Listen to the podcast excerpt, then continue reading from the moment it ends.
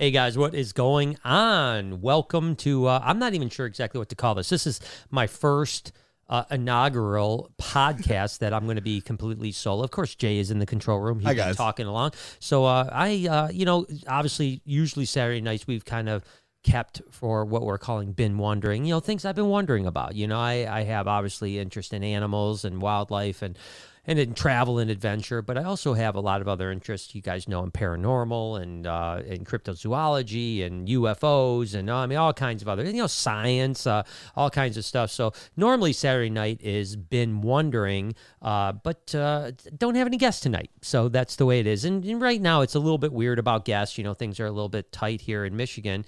So I uh, I wasn't sure if I was going to do a podcast tonight, but I decided I was going to give this a go. You know, can I?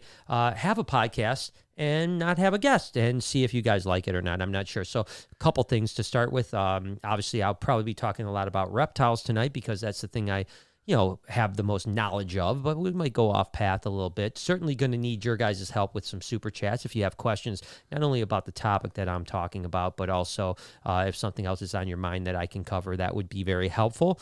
We may go a half hour, we may go two hours. We'll just have to see how this whole whole thing goes. But uh, uh, obviously, I've got Jay with me, so thank you, Jay, for hanging out. Dude, you know it, bro. Nowhere else I'd rather be. All right, that's good stuff. So, uh, so yeah, you know, I figure, you know, uh, I'm going to start by uh, kind of I think that the philosophy behind if I do any more solo podcasts, and, and by the way, let me know in the chat room and in the comments afterwards if you guys like the solo. Um, if I do any more solos, I, I don't know what's going to happen, but uh, uh, it, it'll probably be in the same ilk. And what I mean by that is it's going to be talking about reptiles, my philosophy behind it, maybe the path that I've been on, my philosophy behind business, life in general, might touch on some anxiety and mental health issues and so on like that over the time.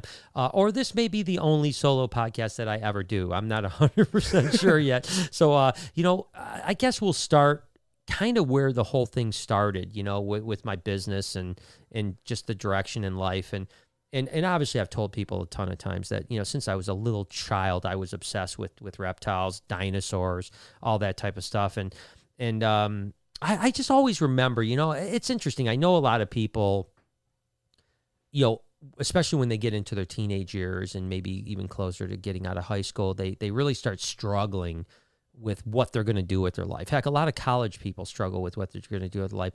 I was pretty blessed with one thing, and that thing was that I always knew what I wanted to do with my life. And now, did I know I was going to work with reptiles and breed reptiles and in the in the wild path that I've been on over the last thirty something years?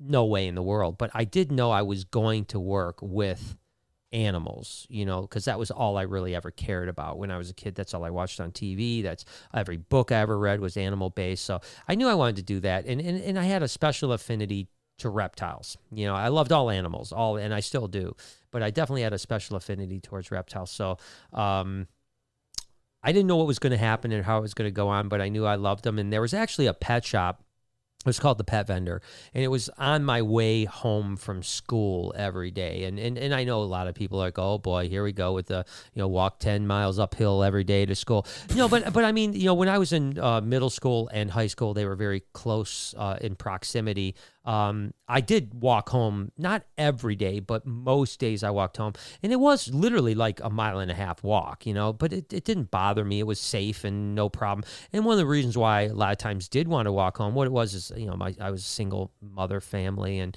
and she worked, you know, so she couldn't pick me up from school. And, and, um, and, and that was the options I had at the time. So, uh, but, but what was nice is, is on the way home, this pet shop was there called the Pet Vendor. And at the time, there was only really two pet shops in Michigan that carried reptiles. There was a place called the Tropical Fish Pond, and then there was the Pet Vendor. And, and prior to that, there was a place called the Black Lagoon, but that was out Cool of name. business. Yeah, it was a great name, you know. Yeah. Uh, but it, it, it was out of business before I was old enough to even know about it. So I, I'd heard the lore of the Black Lagoon, but I had never been to the Black Lagoon. And um, so, anyways, the pet vendor didn't have like a huge variety of reptiles, but they had a pretty decent amount. And again, there was no other pet shops outside the tropical fish pond that was all pretty much almost all reptiles, even though it was called the tropical fish pond. It was almost all reptiles. Um, and uh, and still to this day, you know, Jeff G was a legend, and he's out in Arizona now working with uh, tortoises and some stuff like that. But he used to supply like Alice Cooper with the snake that that you know he traveled with What? on on uh, on tour. And so when you would go there there was this huge cage that had Alice's Cooper snake in it when he wasn't on tour. So it was just a cool badass. it was a cool place you Yeah, know, and that's it really wasn't cool. far from the Detroit Zoo. So when I could get out there I'd always got that. But it- but it was like you know 10 miles from my house. So I had to get a drive obviously to get out there. I didn't get out there that often. But the pet vendor was on my way home every day. So literally every day or you know 4 out of 5 days during the school week I would walk home and I would stop at the pet vendor and I'd spend anywhere from like a half hour to sometimes 3 hours a day at the pet vendor. And just kind of knew the, the you know got friends with the the people that worked there and and even the owner was always pretty cool with me. And um finally uh there was an opening uh, to take care of i was like you know just under i wasn't even 15 i was like 14 and a half years old. And they brought me on to care for the reptiles. And um and again i didn't i wasn't obviously at 14 i'm not an an expert on reptiles by any stretch. So I mean, they were teaching me basically all i was doing was just cleaning cages right? You know every day you had to clean the cages and water them and stuff like that. And they had a pretty high standard you know for for care because every single day every single cage had to be cleaned which was pretty awesome for a pet shop.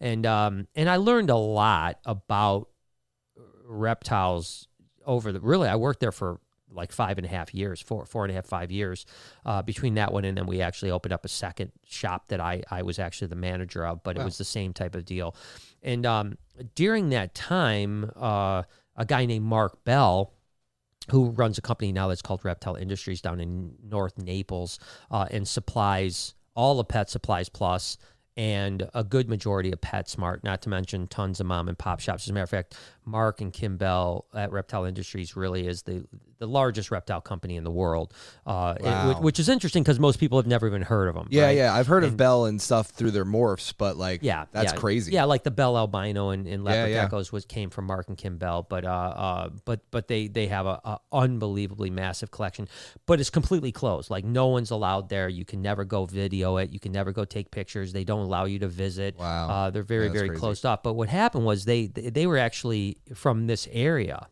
uh, here up in Michigan, and and Mark used to supply the pet vendor. He was he literally worked as a gas line X-ray technician.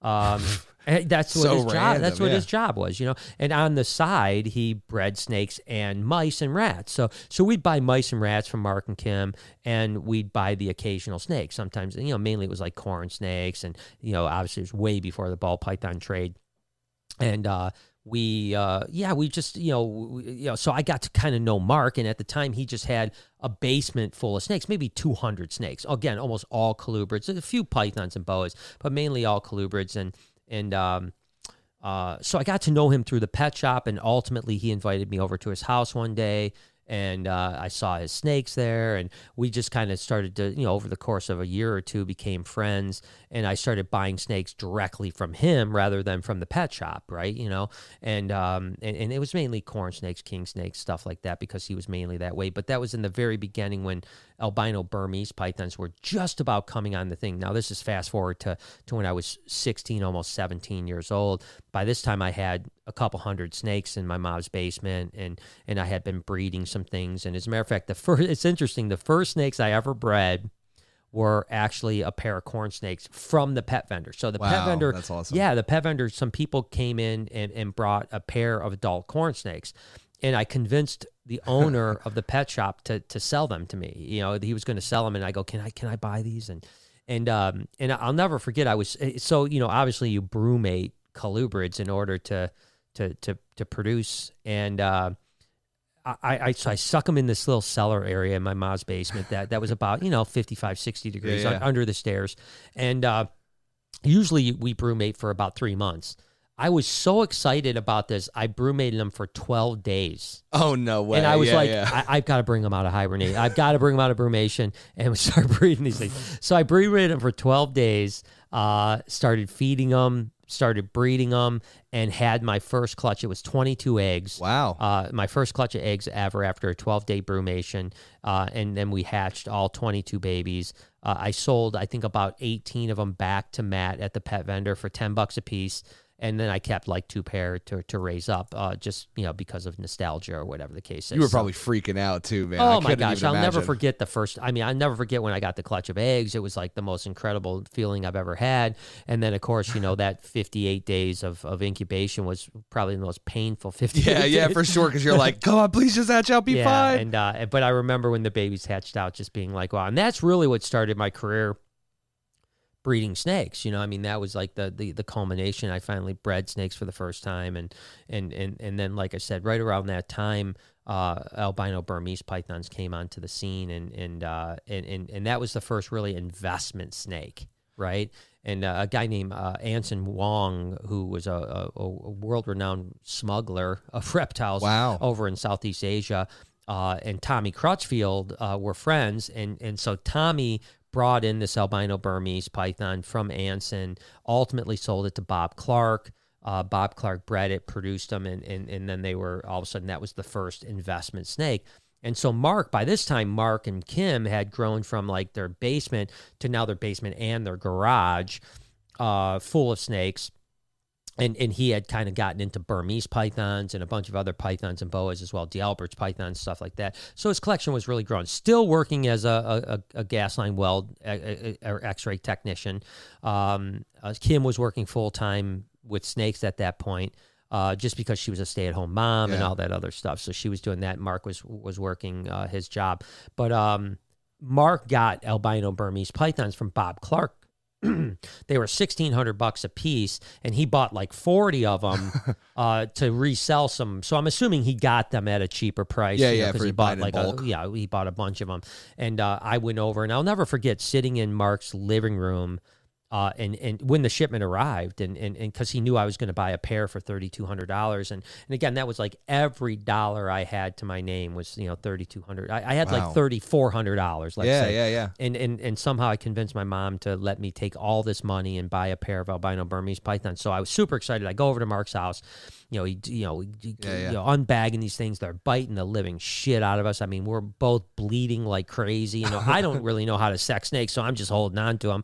Mark is sexing them and setting the males in this pile, females in this pile, and and they all look pretty much the same. But I remember, you know, again getting bit a ton because I just kept on looking like, which one am I going to take? Which which which albino Burmese am I going to pick for my Wow, first that's so albino cool. Burmese? And uh, at the time, I had a giant female named Cleo Burmese python that I had acquired. That was like a legit, like 18, 19 foot, you know, 180 pound female. And uh, so I'd never bred Burms, but but I had this big girl as well. And uh, sure enough, I pick out this pair of albino Burmese pythons. And in the meantime, I now I'd went from breeding the one corn snakes to you know pr- producing quite a few corn snakes, some Solomon Island boas. I even produced Dumeril's boas, which was pretty rare back in that time. Uh, I had Brazilian rainbow boas. I had a whole bunch of stuff, but the albino Burmese were like going to be like that was the creme de la creme, right? You know, Wow. like you know, wow, I get get you know, Yeah, yeah, this, yeah. this pair of cutting edge albino Burmese pythons, and um, and, and so sure enough, we we raised those up myself and Lori. By time that by this time, Lori was in the scene now. She was part of my life, and and um, and, and we bred the male albino to Cleo. Um, and then we bred the albinos together. And, and what's interesting is I only saw copulation one time. Now that male bred Cleo probably 15 times Wow. and uh, Okay. and, and and kept putting him in with the albino female. Kept on putting him with the albino female. Nothing, nothing, nothing, nothing. And then finally, uh, I saw one copulation at like two o'clock in the morning. I just go down there. You know, I my bedroom was downstairs, so I used to you know wake up in the middle of the night with the flashlight and go in there and look and look and look. Try to see if Yeah. they catch them up in, yeah, in and the finally, act, I see him hooked up one time. Um, sure enough, she ovulates. She laid 22 eggs that year. Cleo laid 58 eggs, I believe it was, that were all heterozygous. And um, and and but what was funny when I was pulling the eggs from the female albino, which weirdly enough I never named, which is weird. You know, it, it is weird, right? That like for a big part of my career, Yeah. nothing was like hardly nothing was named. at all. You yeah. know, like I mean, a few like, out of the thousands of animals I had, you know, just a couple were, were actually named. Um, ones that probably meant a little bit more. Yeah, Maybe it was your first of a specific yeah, snake or something. exactly. But most of my stuff I wouldn't name. Now it's like almost everything I name. You know, Yeah, almost yeah. every time. I love that too. I- It I- gives you such a cool connection to the animal. I think so. Yeah, I do too. I think so. Before we go on to uh, uh, the, the remainder of this story, because I got to tell you that, let's hit the super super chats because I want you guys to be a part of this kind of inaugural solo Barczyk podcast, and uh, we'll see if we continue to want to do this uh, going forward. Hell yeah, and I got one for you after all these too. Sure, actually. So yeah. Max said, uh, "So grateful uh, for this content and community, life changing." Thanks, Mac, and I appreciate we appreciate you. I mean, obviously, you're a big part of things here, uh, modding up things, keeping people under control. Giving I'm us sure, didgeridoos. You know, yeah, giving us diges. Dude, you know, we I mean, think about you every day, bro. Yeah, yeah, we did every day, and it's because of you, Max. So thank you so much, brother. Uh, Laura said, "I haven't seen Diddy and Dixie lately. Are they okay?" Oh, I'm sorry, man. We let. Loose. we let them uh, loose. Yeah, no, no. they're gone now. No, no, no, no. Diddy and Dixie, I just had them out today at a tour, and, and they're doing fantastic. I was actually a little bit surprised at how, uh, like, lively they are because the cage they're in cools off during Yep. the winter because it's in the front window. I mean, we have heating elements in there and big power sun bulbs. But it's obviously like twice as hot. But yeah, yeah, yeah. you I mean, think, it's yeah. During the summer, they're getting the summer heat and they're on fire and they're just like fired up. During the winter, they slow down. But I was surprised at how like I mean, they came out, they climbed up my leg. You know, did Dixie did the old you know climb up and take a super worm out of my mouth. We'll have to do thing. uh, the vlog piece maybe this week on, on yeah, Dixie. and, and the thing is, guys, you know, uh, like when you don't see an animal for a week or two or even three. It doesn't mean anything happened to him, you know what I mean? It just means that we just haven't got him in the vlog. It's not a story and or um, something. yeah, I mean, if, if something were to happen with Diddy and Dixie, I would certainly tell you guys. I mean, tho- those are very, you know, they're big parts of our our, Lives, our yeah. stuff. And, and and but no, no, no, they're doing fantastic. I know someone asked, you know, I think in the last few days I've had a bunch of people like, "Where's Aries? Where's this? Where's that?" And um, we just got back yeah. from a big trips too, so yeah, like it takes a slowly, bit. Yeah, Yeah, we're slowly getting back in the rhythm. But no, they're they're doing fantastic, and and uh, we'll we'll get them in the vlog for you. Uh, Amanda says thoughts on dragon snakes, and would you ever try to have them at the reptarium? They are sick, dude. They're beautiful snakes. I mean, they're one of the most amazing snakes. I remember when they were first found. I remember when they, they literally found them back in the wild. I, I don't know if they thought they were extinct or they just hadn't been found for years and years and years. But uh, I remember it wasn't that many years ago that they re- rediscovered them. Yeah. Um, they do terrible. They they absolutely. i- This is the thing, Amanda, is that legitimately okay, it's, it's a very tough topic, but I'm going to try to to to, to Ice tell you what it is Yeah, if I buy a dragon snake, I am supporting collectors getting that dragon snake, knowing 99.999% of them will die in captivity. yeah. And so, on one hand, it's going to be amazing when someone finally breeds dragon snakes and gets Propagates captive it, yeah. bred, much like mandarina, right? Mandarin rat snakes. Uh, 99% of the wild mandarin rat snakes die, period. Yeah. 99%. Sunbeams, Philippine sunbeams. Yeah, Yeah, so many of them. But when you breed captive mandarins, they're like corn snakes. So Mm. it's like in a way you don't want to like say don't import mandarin rat snakes because if they wouldn't have imported them, we wouldn't have captive bred them and they wouldn't be amazing. The same goes for dragon snakes. One day someone's going to produce dragon snakes that came from the wild. And then hopefully there won't be any more demand for wild ones, and they can stop collecting them that just end up dying, and we can buy captive bred dragon snakes. that do well. Uh, but I, I, everything I've heard about them is just a nightmare. I mean, a freaking nightmare. So, um, not to mention, on top of all of that, they're horrible display animals because they hide in moss all the time. So, uh, so we will definitely never have them on display at the the reptarium until someone captive breeds them, um, and we can get captive babies, which may or may never happen. But but absolutely wonderful snakes, Amanda. Uh, I I hope someone one day can have some success with them because they are definitely cool. Yeah, me too. Um, and then Matthew said, "Have you given any thoughts to having Joe Rogan as a guest, or has he ever reached out uh, to you? That would be incredible. Wow, that'd be amazing. It would be Uh, great. So uh, I, I I I have tried to get on Rogan a number of times. A good friend of mine, main, uh, not a good, a, a friend of mine named Matt Staggs was the booker for Joe Rogan for most of up until recently. Uh, so we had communication with Joe on a number of occasions. As a matter of fact, I was on Matt Staggs' podcast, and again, Matt Staggs was the guy that booked all of the guests for Joe Rogan, and and Matt on a number of occasions talked to Joe about having me on before Joe blew up and became, you know, the biggest name in podcasting. He was still doing very well, but uh, I was just a fan of Joe Rogan. I was a fan of everything that he had done, and he wasn't getting. I mean, he might get hundred thousand views on a video or something like that back when we were trying to get on his show, and and he just, you know, he just wasn't interested. Quite frankly, I mean, he said that he he didn't really like reptiles. He was afraid. I don't know if he didn't like him. He said he was afraid of reptiles, so he really didn't think that it, it, made sense for him to have a reptile guy on. Now, interestingly enough, he ended up having Forrest Galante on, I think twice, who's an Animal Planet guy, not necessarily a reptile guy, but an animal guy. Who Forrest is a guy who I also know, uh, I'm friends with, and uh, is a very good guy, really nice person. He, he's uh, got a show called Extinct or Alive on Animal Planet, and I've known Forrest for probably I don't know, maybe eight, nine years, something like that. Um, but uh, uh, Joe would never come on my podcast. I, I, shouldn't say never come on my podcast, but I don't think Joe has any reason to come on my podcast. I think he's pretty much owning the podcast world. I'm not. I won't give up on it. Again, Matt Staggs is no longer the booker for Joe Rogan. I don't know who is. Uh, but one day, you know, things things happen. You know what I mean? Our. I, so I've met Joe a number of times. Uh, by the way, a wonderful human being, uh, really uh, an amazing human being, really kind. You know, took the time every time I met him, took the time uh, to to make me feel real special. So I have nothing but mad respect for not only his intelligence, his podcast, but also him as a person because of my personal interactions with Joe. So uh, I would love to one day be able to interact with him on some level. Uh, again, we'll, we'll, you know, and again, I never say never. So we'll we'll just keep on plugging away. Amber says, uh, "Hello, Brian. Thank you for all the vlogs and podcasts. They make my days." Well, thank you. I appreciate you too, and all your guys' support means the world to me. Again, without you guys, uh, I couldn't do the things that I, I want to do. And I'm through this podcast today.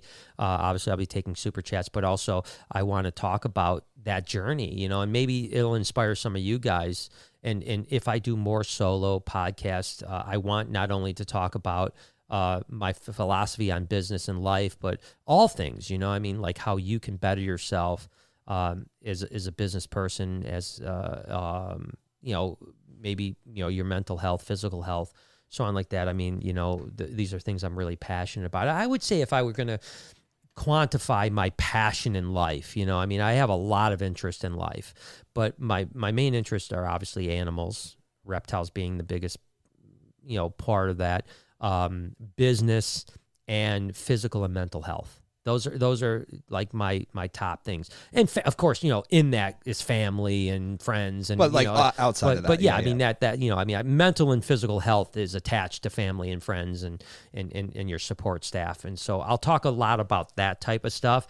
Uh, so hopefully you guys will get something out of this. Maybe you'll love these types of podcasts and you want me to do more just me talking. Uh, maybe you're going to want me to have. This, let me back up for a second. I'm going to be a little bit erratic here, but that's, that's the way my mind thinks. Is that you know this podcast is is is kind of analogous to Joe Rogan, the way Joe Rogan does his podcast. Obviously, you're always going to want to emulate who's doing it the best, and Joe is the best at this time not necessarily the best podcast, but certainly achieving the most in, in this podcast. I think he's certainly one of the best podcasts, if not the best. But but my point is is that, you know, Joe has this through story that he's you know either boxing, MMA, uh, and, and and of course comedy. And I look at this podcast or, or what I envision this podcast to be is the same thing. And what I mean by that is that not every Joe Rogan podcast is about MMA, boxing, or comedy, but that's still his through story. And to me that's the same thing that i want to do with this podcast is the through story being animals reptiles and the things i'm passionate about. Uh, but that doesn't mean that that's all we're going to talk about. We're going to have again we had wes on the comic guy. We had you know the nfl retired you know super bowl winner on. Uh, I, I, definitely you know have some people lined up for like cryptozoology. We've got justin adishu who is a, a great youtuber slash um, uh, editor uh, and, and, videographer. Um, I've got a lot of other YouTube friends that I'm going to be bringing on that have nothing to do with animals. But but uh, but if you guys enjoy the animal side of things and just want to talk about animals, this may be the way to do it. Is yeah. to have maybe a separate podcast that is just me and Jay jabbering about reptiles, answering your questions, and coming up with the whole thing. So. Uh, yeah, I sent these know. last couple of super chats, and then I'm going to get back to the albino Burmese story. All right, we got uh, Tom Murphy says, Brian, I bought three sets of ball pythons from you last year. They were 2019s. Uh, when can I start to breed them as far as age wise? It goes by weight, right? Yeah, it's yeah, mainly weight, a little bit of age. Uh, uh, first off, thank you for the business. Uh, so so typically a male could breed at 450 to 500 grams at about six to eight months old. I like to wait a year and a half, get them a good six to 700 grams. I don't like my males to be much more than eight, 900 grams because I think they get a little lazy. So seven to 800 grams, a year and a half old, is a really good range. Females, you can't breed at a year and a half old if they hit 1500 grams. But again, I like to wait two and a half years, get them a solid 17, 18, 2000 grams, something on that lines. I think that longevity wise, your females that are waiting an extra year that are a little bit bigger are going to be better breeders long term, right? Wow. So so essentially if you breed a female too young, a lot of times she gets locked into a small uh, I'll give you an example. I have a champagne ball python. You might remember, Jay. I, we produced a champagne head ghost uh, female this year, and I had said when we pulled the clutch that she hadn't produced in like five years. Yeah, yeah, yeah. I do remember that. Right. So the reason was is she was 18 months old and like 1,400 grams when she laid an eggs, and then didn't lay eggs for five more years. Mm. Wow. If I would have waited one more year, she would have probably laid eggs every year. And right now, she's finally getting to the point where she's probably 2,000 grams. But from the first year I bred her at 1,400 grams until really last year, she only gained maybe 15. She was at 15, 1,600 grams because I think that that that cycle you you lock her in at that first cycle. Now some females won't do that, but my opinion is wait two and a half years. It's worth the wait. Be patient, and that's something I'm going to talk about in my notes here as we're going on about being patient about things because in business in general, uh, patience uh, is much more important than people give it credit for. So a lot of times people think you need to chase, you need to run after things. Oh my God, if I don't do it this year, I'm going to be too late.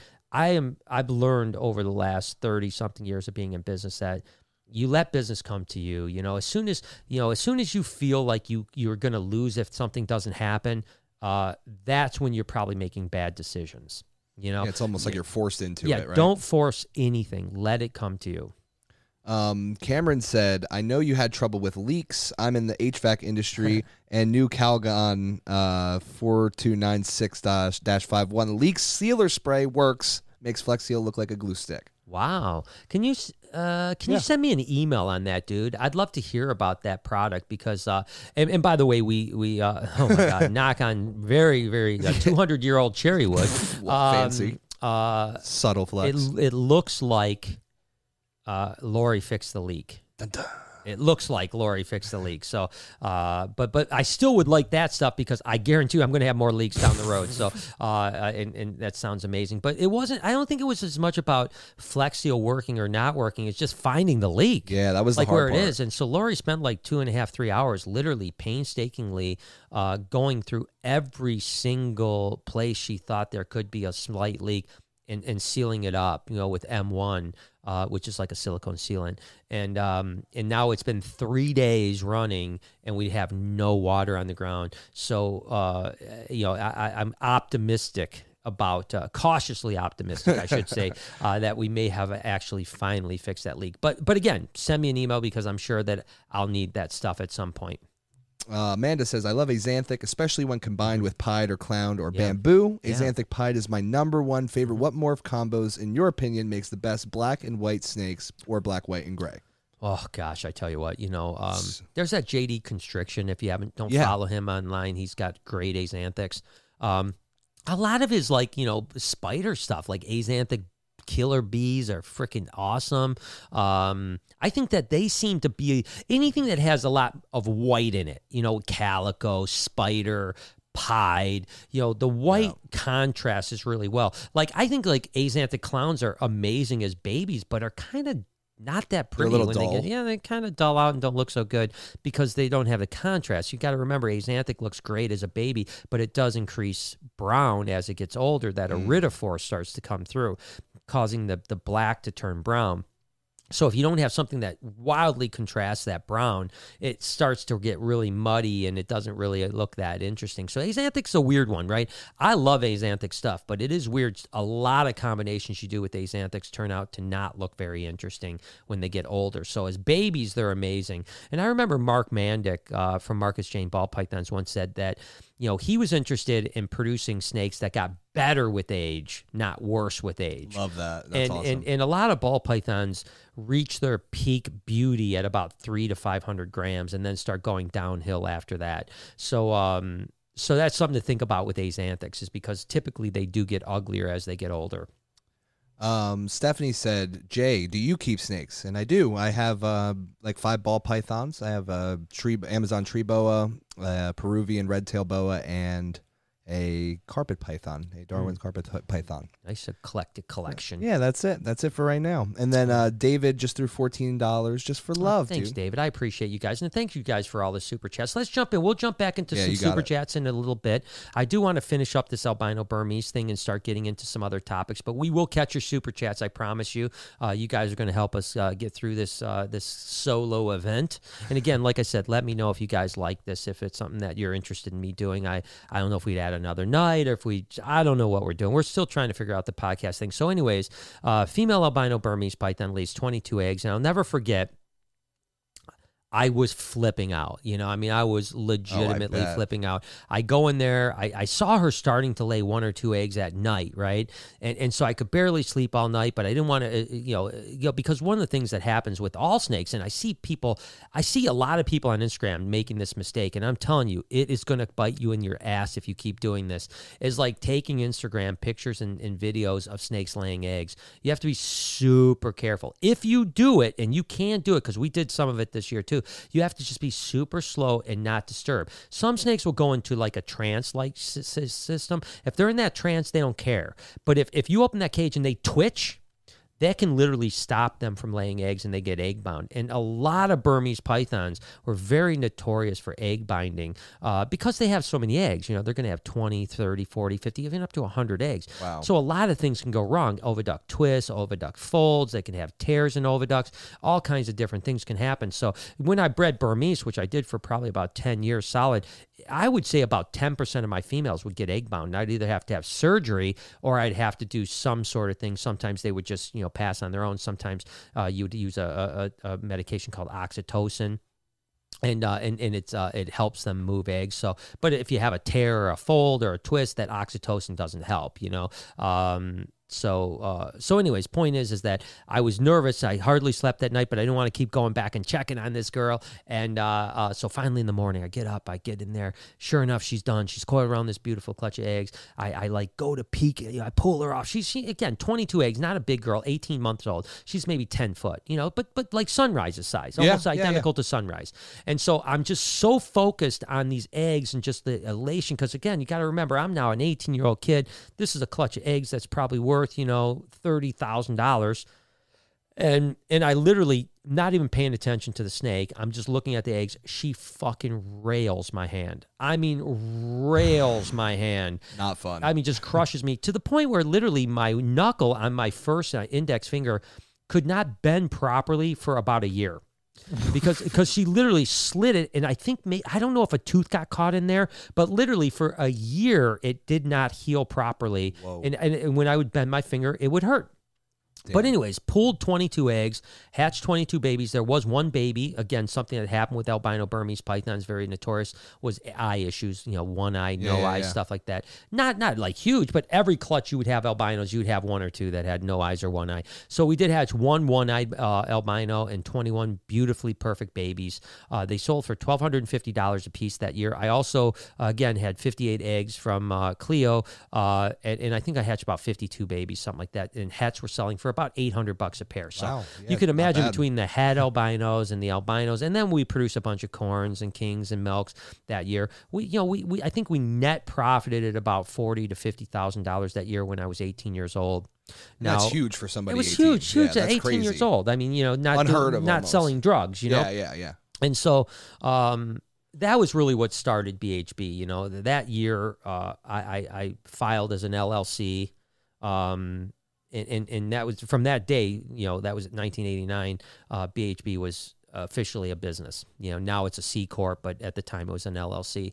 And um, and that was what started it. And ironically enough, albino Burmese pythons were the thing that really got the whole thing rolling with with with uh, reptile breeding, right? Because for the first time, people were able to make that kind of money. Because prior to that, you might make a few bucks, but for the most part, you were trading. You were trading this snow corn for this striped corn, or you were Yeah. trading this for that, or you were selling this and then buying that, and no one was really making money. Uh, all of a sudden, now people were had the ability to to make huge bucks, you know, or not huge bucks, but but decent money. And I guess too because not only that the the snake is beautiful and it's a new morph, but it's laying a lot of eggs. Probably Right. helps, right? And, and what was interesting, much like the ball pythons, you know, people that, and I'm going to talk about ball pythons in a little bit and how that whole thing, but much like the ball pythons, where people that hated ball pythons all of a sudden sold off all their snakes to breed ball pythons because that was where the money was. The same thing happened with Burmese pythons. Pretty much every reptile breeder, hobbyist slash now new career breeder bred Burmese pythons. I mean, like Burmese pythons were the ball python of the late 90s and early right. 1990s, um, uh, late 80s and ear- early 90s, uh, which is crazy to me to think that there's this whole hobby that was built on 18 foot snakes.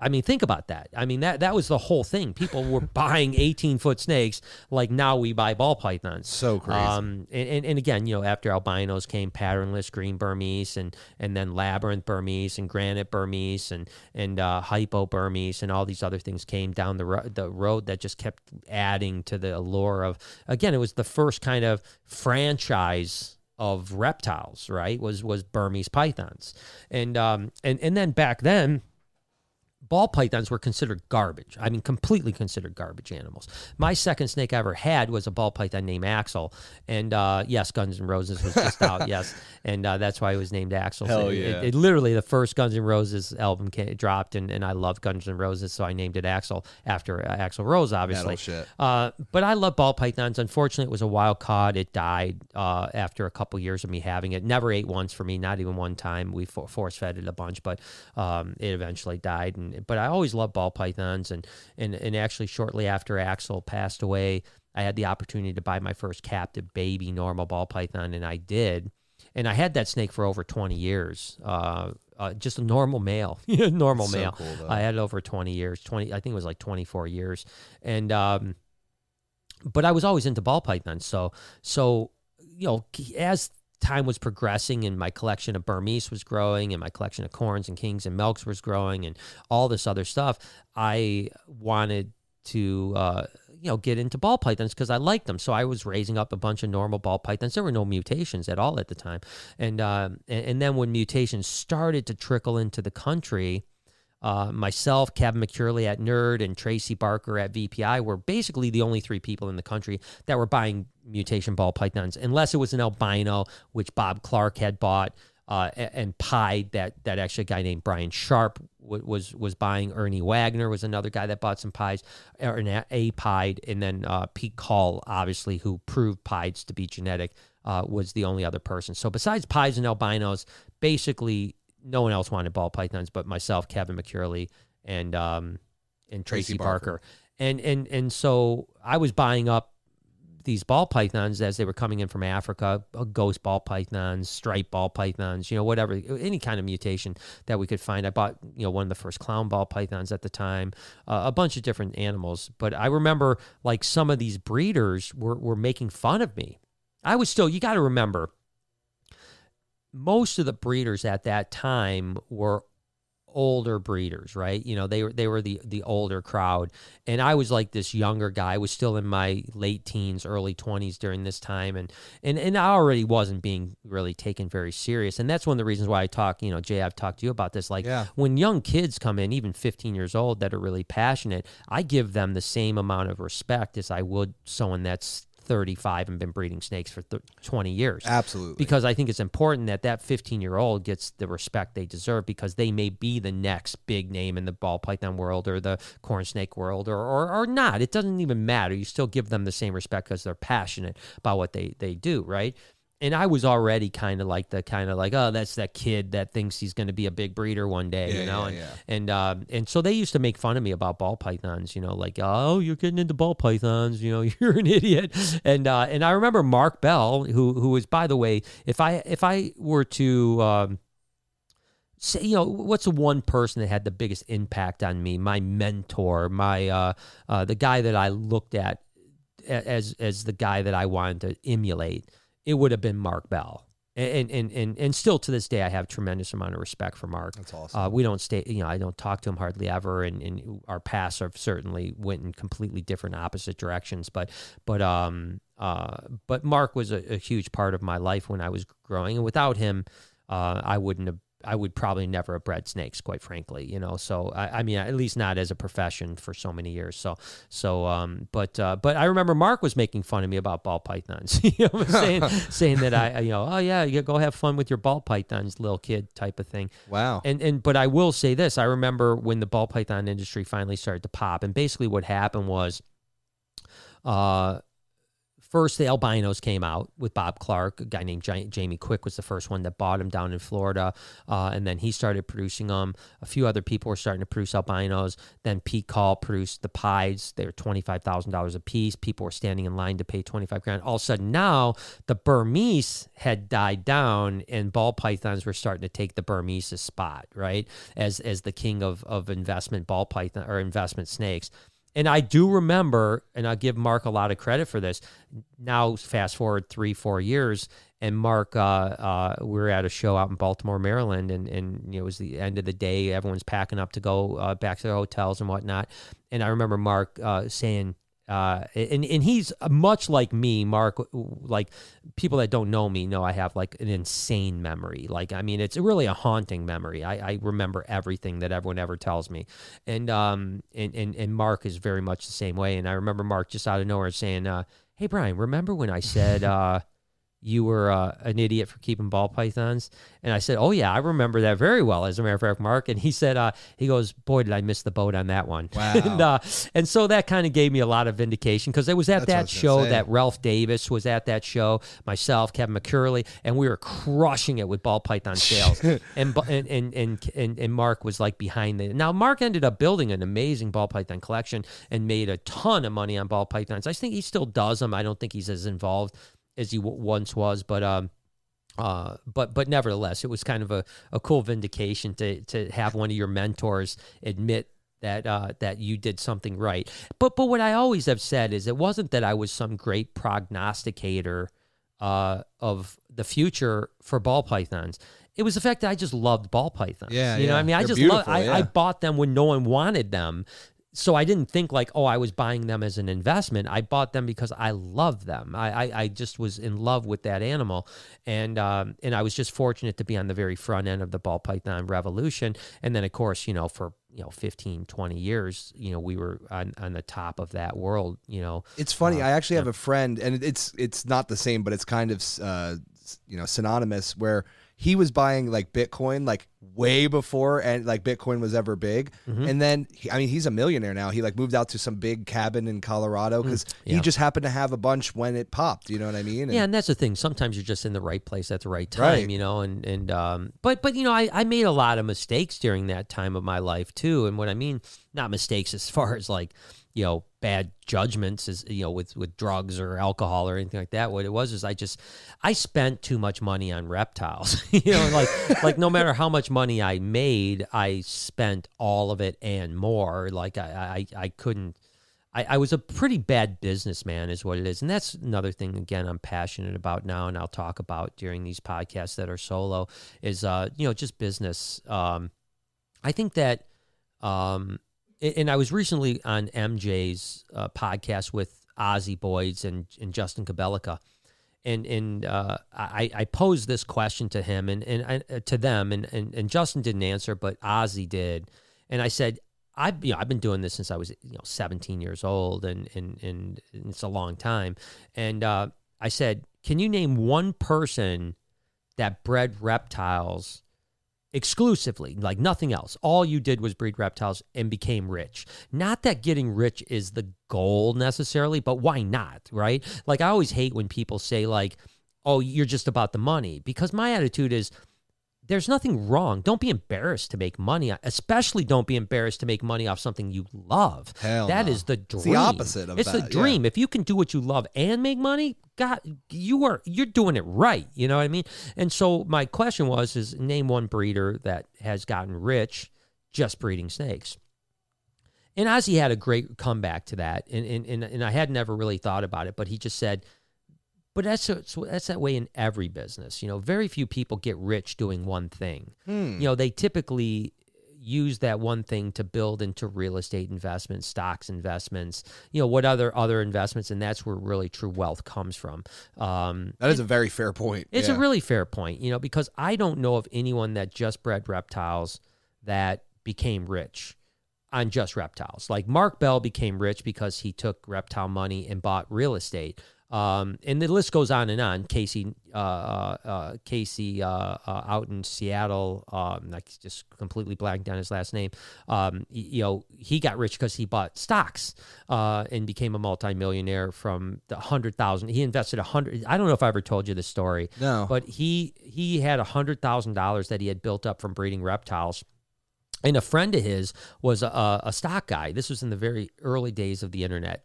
And Casey um, had a, a son that uh, it, it didn't have. They didn't have a mom. He was a single dad, yeah. and and they lived in a a, a two bedroom rented house. And so he gained a hundred thousand dollars uh, through breeding reptiles. He was a mailman, by the way, and he um, he you know was ready to buy a house for his kid with his kids. So he's like, yeah, I want a house. And this friend of his, as a stockbroker, said, do you really need a house right now? I mean, like right now, do you need a house? And he said, well, no, we're fine renting. He said, but you know, whatever. And he said, I, I want you to take that hundred thousand dollars and I want you to put it into a couple stocks and, and just wait a couple years. So those stocks were uh, Amazon, Oh shit. Google, and Microsoft. Damn, dude. He bought he bought Amazon it. for twenty four cents a share. And how much is it right now, roughly? Uh, three thousand dollars a share. Damn, dude. So, and that's split many times. So, anyways, my point was the last time I was out at Casey's house, which was uh, eight years ago, something maybe even nine years ago, he had uh, almost thirty million dollars in stocks Holy shit. from a hundred thousand dollar investment. Um, but that was a lightning in a bottle, you know. But but but I guess my point is is that that's that's what I found with breeding reptiles. You know, so for interestingly enough, uh, every dollar I made bringing in and going out was from rep, rep- reptiles up until about six years ago. So so all those years for 30 this is my 33rd season breeding season. So for all those years for 20, you know, 6 years let's say I had no other income. It was reptiles or it was spending reptiles on reptiles. you yeah, know, that yeah. was it. And uh, and and I had great years where we did really well, and I had years that I barely could survive. I mean, to the point where there was sometimes I was massively in debt, and then I would have to have a great year just to get myself out of debt. And I mean, there was times I owed my rodent guy thirty thousand dollars, you know, and and uh, you know, and I always paid him off. That's why he would let me get thirty thousand dollars in debt with him. You know, I Yeah, always came up with the money, and I always paid him off. That goes And quick was- with a big collection too. yeah, yeah, it does. You know, I mean, you know, gosh, when I was at the, the, the when I was at the peak of my ball python production, which I had seventeen hundred adult females, we were going through Jesus five to six thousand dollars a week. Yeah, so that's a in, in- month in, live roughly, rodents. you know, a little over a yeah, so it only took a month to get the thirty grand. Yeah. And there were certain times a year where I just wasn't making much income, so I'd be like, "Hey, dude, you got to float me, man. You got to float me." But I'll be okay once August comes, once Orlando comes, Yeah, yeah, once that one comes, I'm gonna be good. yeah. I'm back. I'm back. I'm back.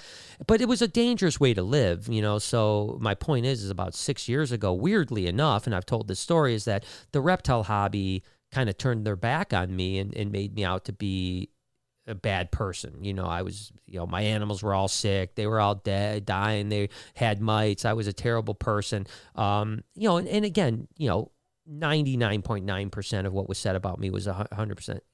99% was 100% right. But I get what you're But- saying, But yeah. yeah, most of what was said about me was lies. But but but that was okay. You know, it just happened. And but interesting enough, with that caused me to diversify my life and, and start making other investments and, and put my money into other things and, and, and move in different directions in my life. And that's when I became successful and, and financially, I should say financially successful because success is, a, is something that's, you know, Measured success- in different ways. very different ways. Yeah. I mean, I think that if you, if you came to me and said, Brian, you could barely pay your bills, but you're going to be happy, no anxiety, and you're going to have a loving, loving family and friends, or you can be really rich and full of anxiety. And, and, and so I would say, fuck the anxiety and the richness. I'll go with this success. But, but my success uh, in the last six years, uh, you know, financially has been good. Overwhelmingly, everything else I do, I love. Uh, the only thing that's got, caught me this last six or eight months, of course, you guys know, is anxiety, uh, which I'm getting much, much, much better on. Day, um, yeah. And I'll talk about that as we go on with with these types of podcasts as well. But um, but I, I, I'm I'm I'm happier than I've ever been in my life as far as uh, my family, my friends, my businesses, uh, my obviously finances, and, and just all the things that are in life that are good. But uh, but that was through diversification. So Ozzy had talked about, and and I've been talking with Ozzy a bit more. He's a really interesting person. Of course, this is Ozzy from Ozzy Boys. Um, he's really good about like finances, right? And he talks about, and I think this is a very aggressive investment strategy. But he talks about uh, and taking 40% of every net dollar you have. Now, you know, just so you guys don't know the difference, gross is what you make, right? Like if you make a hundred grand, you've grossed a hundred grand. You take all of your expenses away and then you net whatever you net, right? So one of the things I always talk about is like when someone tells me they make a hundred grand, I, I always say, did you make a hundred grand or did you gross a hundred grand? And a lot of times they'll be like, well, no, I grossed a hundred grand. And I'll go, well, what did you make? What did you put in the bank at the end of that hundred grand? And if it's five grand, you didn't do very You well in life. Yeah, you made five grand. Yeah. You didn't make a hundred grand.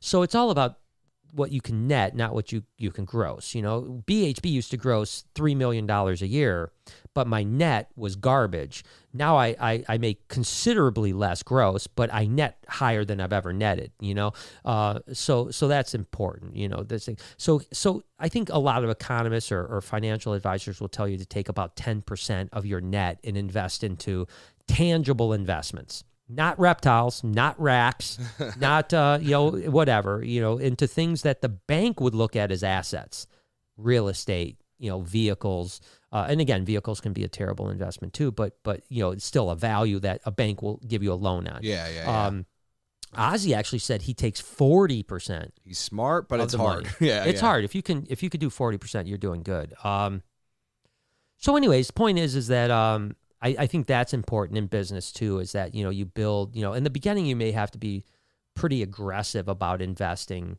uh, into your business to grow it you know because i mean the one thing you don't want to do is take too much profit out of your business because it starves your business right um and, and the last thing you want to do is be going on vacation and, and starve your business you know Right. so uh, so be smart with that. But but once you get to a point where you're actually making money, uh, it's important to diversify. You know, I mean, we have seven income streams in our business, our life, and I'd like to add one or two more streams in the next year or two that are uh, uh, are passive passive streams of money that don't cause. So now a lot of my income streams are. Uh, uh, don't cause work. you yeah, know, that's the I've got- big thing, yeah. right? You can't have seven businesses that you have to put, you know, full time and energy and Yeah, it's just no. no, there's not enough time in the day. Yeah, I mean, we basically, yeah, do, you know, obviously YouTube, BHB, and, and Reptarium take up a lot of time. Brain space. Yeah, yeah, and, yeah. and then the other businesses run themselves or are investments that other people run and so on like that. So, anyways, let's hit a couple more super chats. We'll get into some more reptile talk. On the flip side, I'm sure I'll be answering some of this stuff in super chats too. Uh, Alex says, "Hey Brian, when are you going to do Legends of Reptile Keeping series as a, like for the podcast? I think that would be very interesting to learn Yeah. the history of the hobby." Yeah, I mean that's uh, something that I, I wanted to do on snake bites originally or animal bites. Um, obviously, COVID, you know, put a put a damper on that because the legends of reptiles are all going to be older people, and and right now, older people really don't feel like being around other people Yeah, yeah, uh, yeah. for this. But I promise you. That is going to be something that happened. I've already talked to Tommy Crutchfield, um, and he his name comes up a lot on this podcast. Dude, I, I think weird, it'd be right? such a fucking funny Yeah. podcast though. yeah, Like yeah, be he's already said he'd love to come up. You know, he, he hates cold weather, so we'll probably have to wait till the spring. uh, and then by the spring, I think life will be a lot better. You know, it'd be easier yeah. to get guests in. It's it is kind of Yeah. hard right now. Yeah. Michigan's a different animal. but but I would love to bring the legends of reptiles into this uh, this this podcast. Might be that might be. I think for what thing, you're yeah. what we're doing right now, this is the spot. Yeah, this know what is I mean? maybe the spot for the legends of reptiles. So uh, I'd love for you guys to know all of the information I know about the legends of reptiles um, and the legendary people in the reptile business, and then uh, I'm sure there's a lot that I would learn Oh, if I do sure. it as well. So, um, but I, I'm a I'm a I'm a, I'm a student of history, not just reptile history, but history as a whole, and uh, it, it's the hobby is so much more interesting than most people know.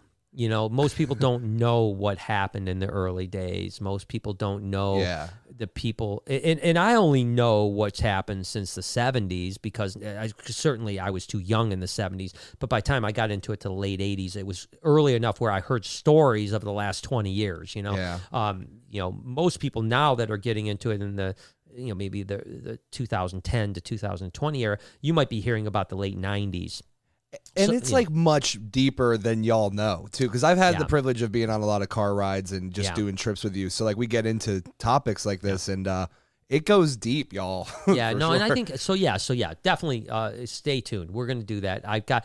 I mean, that's a that's a mission of mine is to get to a point where we can uh, uh, really educate people on on the past of what happened in this amazing hobby. Um, Lisa says, "Hey Brian and Jay, hope you guys are doing great. Need some um, great, not so expensive Christmas present ideas for girls and guys. Sending love from far away. Wow. Well, Oh, that's ho, ho Drogo. yeah. Ho ho You know, Drogo Ho Ho merch. Drogo Uh, merch, Check uh, out the link in the description. Yeah, link in the description. Ho, ho, Drogo. Not saying that you should, but you should. But but it's really Uh, cute. Yeah, I'd love it. No, uh, uh, I, you know, I don't know, man. I, you know, it's funny. I'm the worst guy on Same, that, you know, because I don't put a lot of value in material things.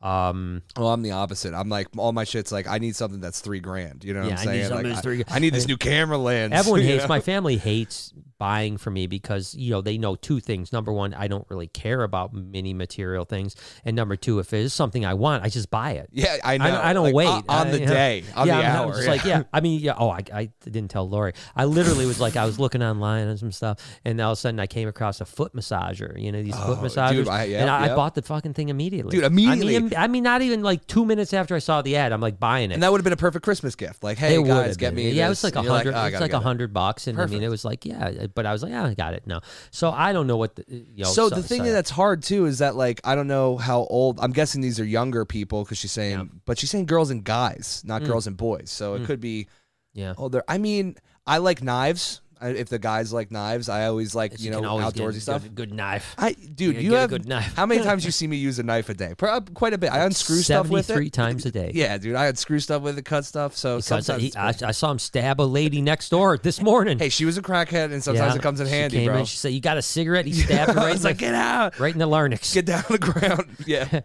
But good luck. Right, yeah, and good uh, luck, yeah. check Amazon. They got tons of little gadgets and yeah, stuff. yeah. yeah. Don't get sucked into the China Instagram things though. That's, that's What, like the wish wish things? Yeah, and just shit? whatever Oh, you know coming out of China. They get all those gifts that you know. As we bought a little same neck size as the screen. Yeah. Yeah, we, we bought a little neck massager. Again, I seem to buy a lot of massage. You do stuff. have, like- you got the uh, Theragun- yeah, Theragun? Theragun, yeah, those things are great. Dude, that thing's now that sick. thing, that's a good, that's a good. How deal. much was that thing? Because that's like good. 450 bucks. It's worth ones, it, but it's it's one. worth it, man. Uh, again, health, body, you know, mind is is important to me.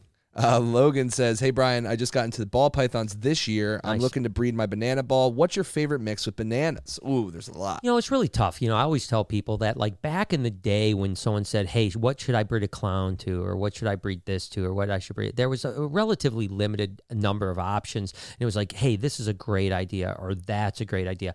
Now there's a gazillion options out there. I mean, there there really is. There's no, Endless, there's- really. It's endless. I mean, if you want a darker animal like a black pastel or a cinnamon pastel, bam, you're there. If you want blackheads, there, bam, it's there. If you want to go, you know, more like the Enchi route, bam, it's there. If you want to go champagne because champagne bananas are pretty cool, bam, it's Fires, there. You know, yeah. I mean, it goes it goes forever, you know, and there's no real wrong answers. It's just whatever you want to produce. You know, I always say, you know, breed animals you want to open that drawer every day or open that cage every day and look at, you know, because if you're excited about it it doesn't matter beyond that because if you produce a ball python or a corn snake or a leopard gecko or a bearded dragon, if you if you're passionate about and love every part, you're gonna sell them. They're gonna sell. Yeah, everyone's wanting 'em ex- right yeah, now, it doesn't yeah. matter. It doesn't matter. So produce what you want to produce, and um and, and there's no wrong answers. Again, in the past there were right answers and wrong answers.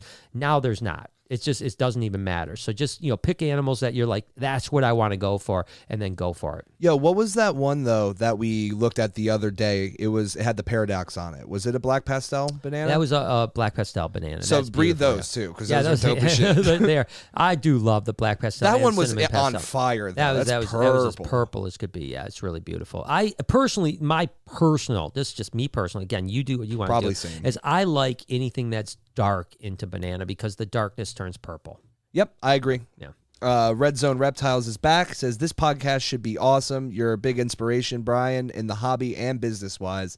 Burning a J for you, Jay. Appreciate you, well, man. thanks, man. I appreciate you, man. I really do. And uh, and and you know, listen, um, there's a lot of great people in reptiles, and and and you know, like I said, rightfully or wrongfully, for a, a, a number of years, I was kind of vilified, like I'm a, a, you know whatever. Hmm. I want to bring the knowledge that I've created over the last 30 something years and share that knowledge with people. And and listen i i i'm you know whether it's on my vlog or on the podcast. And and obviously when we're doing checking in with the family we're not talking as much about reptiles. When we're doing been wondering maybe we're not talking about reptiles. So this might be a great avenue to talk about those years of experience and try to show people that uh, number one i'm not an asshole. Number two uh, i want to help people. And and and now i don't have any horse in the race right? Because uh, you know i don't care about you know i love breeding reptiles but i don't care about the money behind it you know what I or mean? the actual Yeah. like yeah yeah, I like community yeah, yeah, type thing. yeah, yeah, Like I, yeah, and that's the other thing is like, you know, before I'll tell you, you know, uh, let's say when I was breeding reptiles for a living, and, and that's my sole income. If I did something that pissed somebody off, I would have like, oh my god, now they're going to go tell people not to do business with me, and then BHB isn't going to sell as many animals, and I'm not going to be able to pay my bills. I don't give a fuck anymore. You know what I mean? Like literally, if someone's an asshole in the reptile business, I will call them out as an asshole because I know they can't hurt me at all, right? Yep. At all. Now, I'm not going to slander anyone. I'm not going to libel anyone. I'm not going to tell you not to do business with anybody, but I have no fear of retribution from the reptile hobby because I no longer pay my bills from the reptile hobby. Um, and that's just the reality. And the nice thing about that means I can be free. I don't have to I don't have to sugarcoat anything. I can tell you guys the truth. And I think that hopefully through these podcasts, especially if we do more of these, you'll see the real me and what my intentions are. And and and hopefully uh, and i think that it's already happened that overwhelmingly the hatred slash lies that have went around about me have kind of went away because people realized it was all just lies you know? Doesn't mean i'm perfect. God i'm far from perfect. I make mistakes all the time. But um but you know certainly i want people to understand i'm here to help and really, my only goal in life is to live life, be happy, and make people love these reptiles. Sweet. Uh, Byron says everyone talks. This is a good question too. Everyone talks how to breed snakes, Yeah. but no one ever talks about how to start your business selling your snakes. How do you start legit sales of snakes? That's a really good Mm. Yeah. question because Listen. I think a lot of people do it online. You know, so Yeah. like well, that's the thing. I, I again, this podcast, when I look at my ro- notes, my rotes, my roach. my my notes here, it has a lot to do with this type of question. So it's a great question. And and listen, when when we started in in the eight, late '80s, early '90s, it was difficult because it was all about networking on the phone, going to reptile shows. Getting face to face with people. Again, I was a long haired young kid. It was hard to get people to take me seriously. Um, now, uh, you know, I say look at the whole host of people uh, Miguel from Always Evolving Pythons, um, uh, Billy from Mutation Creation, JP Reptiles, uh, uh, Morph Mixology. Uh, I, I mean, you look at all these guys and you, you look at what they've done. And what they've done is they've created a value in their social media, right? So their value could maybe be you know posting amazing animals m- you know uh, uh, sh- sharing information about how to breed them. Uh, you know the list goes on and on but what now it's easier than ever to sell your animals. And by selling them all you have to do is create an online presence that delivers value for people. And we saw the the meteoric meteoric rise of some of these guys, you know, Billy and, and JP and Miguel and the list goes on on, Jason and all these other guys. Uh, and, and, and that could have never happened 20 years ago. Never, you know? And, and, and so that's what you need to do. You need to, to, to, to brand yourself.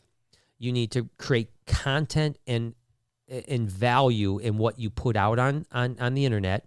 And then people will want to buy and support you. Because the one thing I've learned – through this entire journey is that when people feel you're bringing value to their life, whether it's education, entertainment, happiness, uh, uh, positivity, whatever the case is, people want to then support you.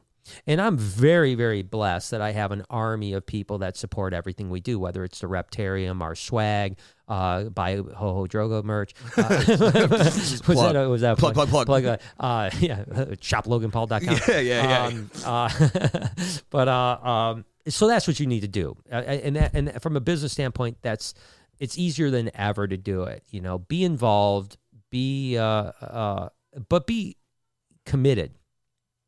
Uh, you can't. The, the one thing on social you can't do, and and I see so many people make this mistake is that they start social or maybe they even have social on Instagram, let's say, and they they they don't post for a month, then they post ten times in a day, and then they don't post for a month. Consistency. save If- those yeah, photos. Save those photos, stretch them out, be consistent. If you post once a day, once a week, whatever the case is, be consistent, but bring value, bring something why people would want to follow you. And then when they follow you and they think that they're valuable, they're going to then support you, even if they have to pay a little bit more for your product because they're like, this person has brought value to my life. I want them to continue on. So keep doing that. Sweet. I got a couple on my phone. So uh, Alyssa says, please keep doing solo podcasts. Love hearing you talk. Well, thank you so much. I appreciate you. Uh, Ball Reputation just threw $10 for love. Well, thank you so much, Ball Reputation. Uh, Scottish Rob said, Hey, Brian, are you looking to do anything on the Michigan House Bill yeah. HB 6455? Dangerous Reptiles Bill. Best to you and all you guys. Yeah. So tomorrow's vlog is all about yep. H, uh, HR uh, uh, 6455. Um, and and and just so very quickly. Please watch tomorrow's vlog. You'll hear more about it. Uh, it's a, it's a, a a a bill that is being brought to committee, uh, the Committee of Agriculture of of Michigan, that would destroy the future of mini reptile keepers. Uh, it, it's definitely a bill. I'm praying does not make it out of committee. Uh, USARC is involved in it right now, so I'm hoping they are going to uh, work hard on this. Um, I'm going to do my best to do my part. Next week, I'm going to do the best I can do to try to set Zoom meetings up with the uh, the uh, representatives on the committee. I would think I would be able to probably get those Zoom meetings mainly because we have a uh, a a a large uh, you know contribution to the reptile community in Michigan with the rept- reptarium. So I would think that they would probably uh, probably uh, Listen to listen you, to yeah. me more than they would some guy that's keeping a venomous cobra in his his bedroom. Uh, you know the fact that we have the only reptile zoo in Michigan. Um, and popular one, I would think that they would at least listen to me Yeah. and, and my past uh, experience because I've been involved with uh, you know HR six six nine and and other other things that were federally, is that most most of the time when you get on the phone with uh, a, a congressman or a senator, uh, whether it's state or or, or federal, uh, they're very level headed people. You know, now I think that this uh, uh, Representative Ellison, who is proposing this legislation, um, is very misinformed. I don't know if he's a bad guy. Don't know. Have no idea. Don't know what kind of intentions he has. I'm assuming what's happening is that he probably had a special interest group, i.e., HSUS, PETA, whatever the case may be, that probably threw some money at him to propose this legislation. Uh, what we can hopefully do is kill this in committee because if you kill it in committee, it doesn't go to the House for a vote. Um, and, and, and then Much easier to deal yeah, with. Much easier to deal with seven or eight congressmen as opposed to a, a ton of them. So uh, so yeah, we'll see what happens, and um, it, it's it's very very very very very scary.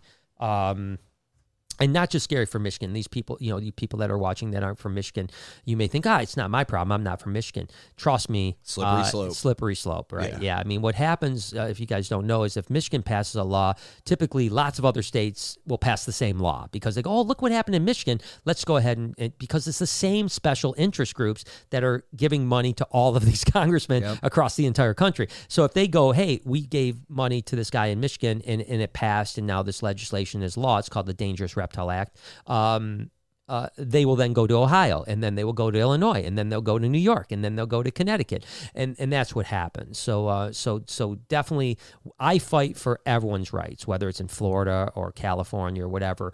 And we as a community have to fight for the rights in Michigan um, because it could be damaging and, and really destroy the future of the hobby and and and quite frankly the the the um, future plans for the reptarium. The reptarium could survive as it is now, but we might not be able to get animals we want to get in the future because of this act.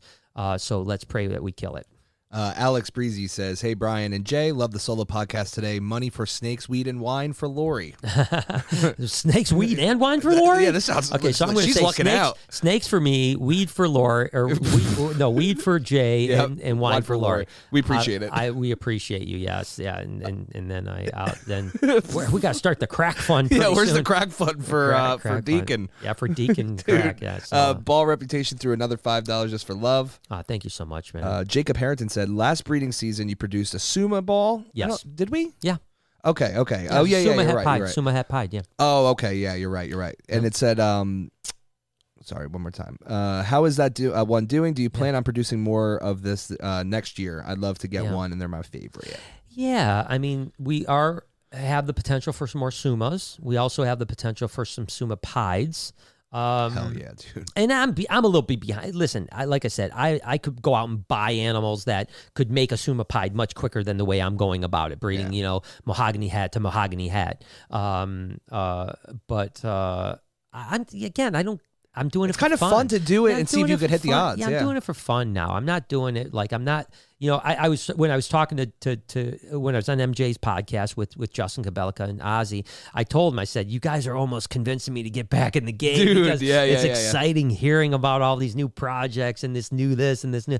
But I'm just that's never going to happen. I'm not getting back in the game. Uh, I, I I will continue to produce cool animals. I'll continue to work really cool projects. I think that we we probably produced more cutting edge ball pythons this year than people give us credit for. Oh, dude, I Um, mean, so yeah. much cool shit. Yeah, we produced a lot of world's first this year, but I don't think people even think that. You know, I think that now, if people said, "Hey, who's the top 25 ball python breeders?" I don't think there's any way that I make that top 25 list, even though we produced 183 clutches or whatever it was, uh, and, and a lot of really cutting edge stuff. Uh, but we're not. We're definitely not on the same level as Miguel or, or Justin Kobylka or Ozzy or or many of these. You know, Billy from Mutation Creation. We're not on that level, and, and I never want to be on that level again. Um, but but you know, we still we're going to play around. We're we're gonna we'll shock some people every now and then. I can promise you that. Love it. because we still have some pretty cool animals that are you know churning around here that are uh, are fun, and and we'll just keep on playing. Uh, Martin says, "Is Ultramel the same as Candy?" Really curious. Not at all. Not even close. Cool. Not even close. Uh, completely different. I mean, like, so you could say is uh, is candy and uh, uh, um, um, can oh gosh, what is it? Toffee. I'm sorry. So it's candy and toffee the same. Pretty close. You, you could probably say candy and toffee are the same. Uh, Ultramel is much more. It's a recessive number one, and it's much more like uh, caramel albino than it is uh, uh, toffee or. Uh, and it's uh, yeah, candy and toffee are both allelic to albino. Uh, they're also recessive, but they are allelic to albino. Ultramel is not allelic to albino, and it's uh, recessive on its own. But it looks like it looks like a cooler version of a caramel albino that doesn't appear to be linked to kinking. Although I know some people have produced a few Ultramel kinks, I've never produced an Ultramel kink. And with caramels, you definitely produce a high percentage of kinking. Uh, it's something that's just you know it's it's in the genetics of caramel albino. Uh, Amber asks, "How can I help my ball python with her stuck eye caps? She Hmm. sheds, but eyes still look strange. Humidity checked, substrate, and eating well." So it's a really tricky thing because there's there's a difference between an eye crinkle and an eye cap. Yes. And if you have an eye crinkle and you try to remove that eye crinkle, you will destroy the snake's eyes and it will go blind. So number one, you got to make sure it is an eye cap and not an eye crinkle. If it is an eye cap, the best way to go is you get those rubber thumbs that you, that you can buy at at a, you know Office Max or any other place. That those rubber thumbs you would use are- for, like, yeah, using for a counting, paper, for, yeah, yeah, counting for money. counting money, you know, and you just gently go from the front of their mouth to the back, and and it and it, it, it's, it just sticks to the cap, and you can peel it off really easily. But don't pry off a cap, even if it's a cap, you can damage the eye. And uh, You are dealing uh, with an and- eye. It's and- very yeah, dangerous. and there Yeah. are there are a lot of times people come to me and say they have an eye cap and it's an eye crinkle. So just be aware of that. Just be aware of that. You know. But but yeah. Uh, right.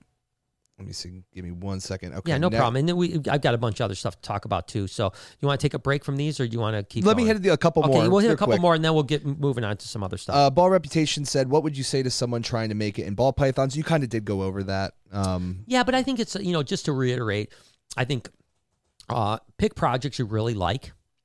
Um, think out. Don't think one generation, think five generations. What do you want to do from here? I mean, sit down on a piece of paper, say, okay, I want to take this to this, and That's then, Brian then does. when I raise up, I want to go this to this, and then think think years ahead. Uh, and think what projects would be cool maybe down the road. Justin Kobylka did a great job, and it sounds to me, and this is I, I, I could be completely wrong, so don't don't quote me on this. I'm just telling my opinion.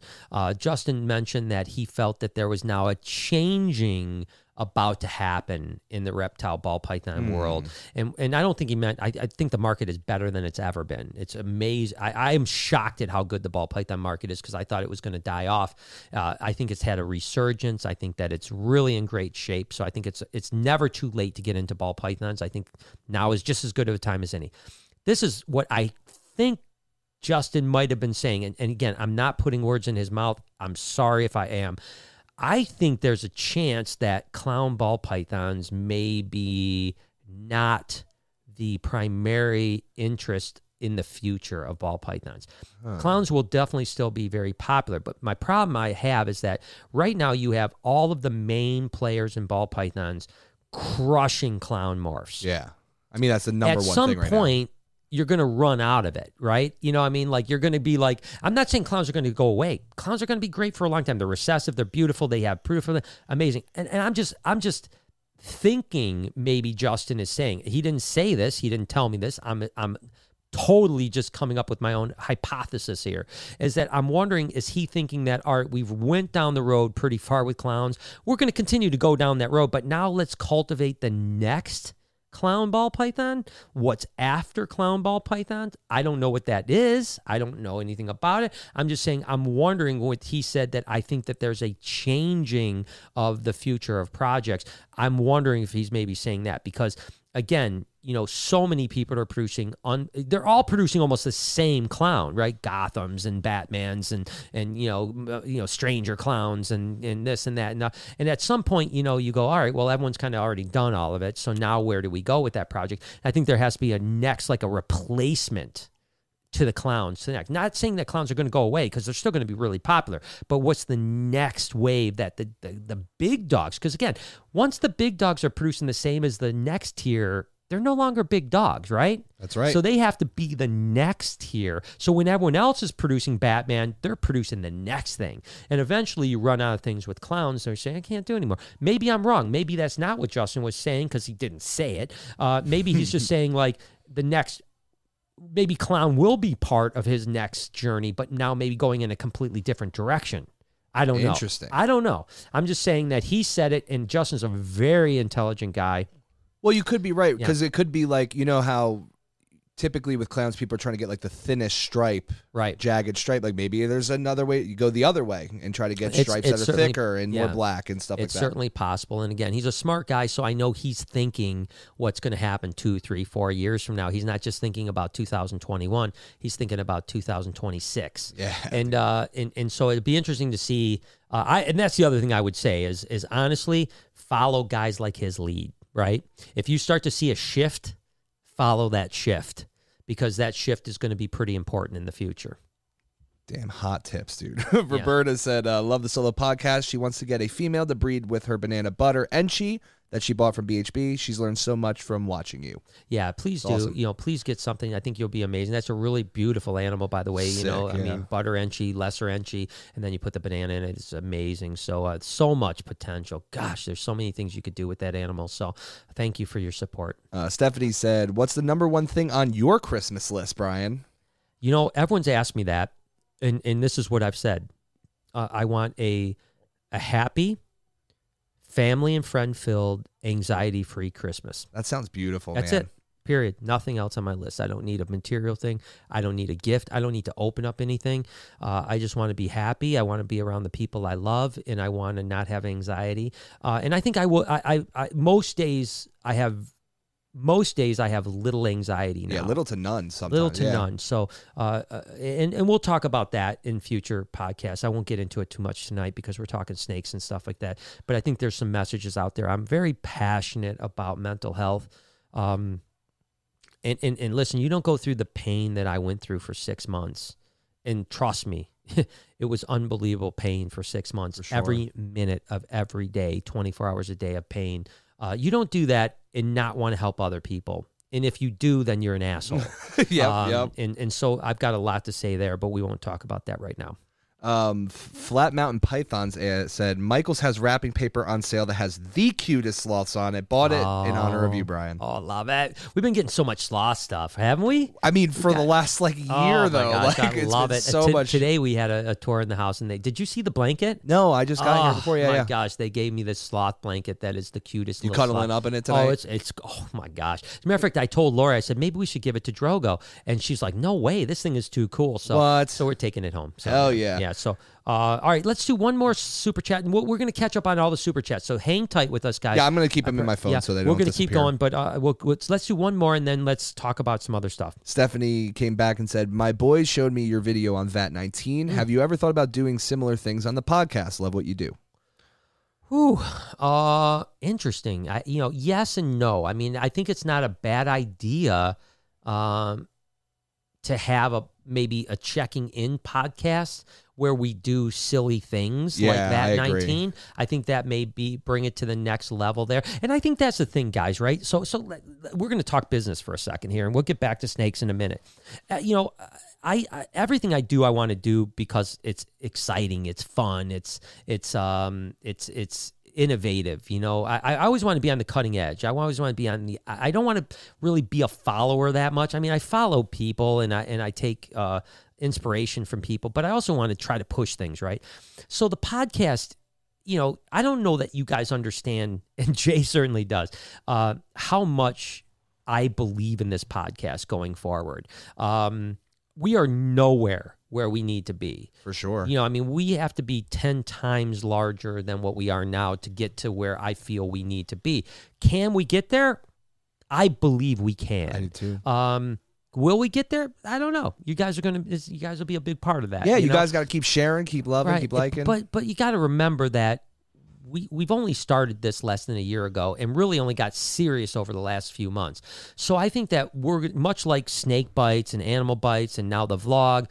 Uh, we're gonna look back and and and think how horrible we were. you know what I mean? We're gonna be like we were horrible at the podcasting Amateurs, game. yeah. And so I think that we will evolve and, and maybe these solo podcasts will be something that I didn't even think about prior to today. Today was the first day I thought about doing a solo podcast. Well, solo with me and Jay. Um, uh, so that may be part of the future. Uh, been wondering, which is the one with the guests that are not reptile and animal based, that may evolve. It, it, it may or may not evolve. I think that's the one that, in my opinion, has the largest potential for growth.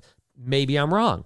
Checking in uh, maybe needs to evolve, right? Maybe checking in does become more VAT 19 ish. It's not a bad idea. And, and and so yes, so so you know we're going to evolve, but uh, but podcasting to me, I'm not, you know, one thing I believe in in business, whether you're breeding snakes, whether you're, uh, whatever you happen to be doing, uh, I think that you don't give up, right?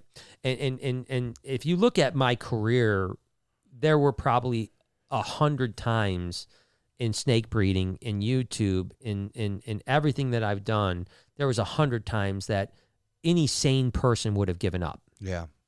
but I didn't. And and and I think that that's the same way I feel about podcasting. I, feel we are going to be successful. I feel podcasting will be a huge part of our future, and it will be as successful as our vlog and everything else we do.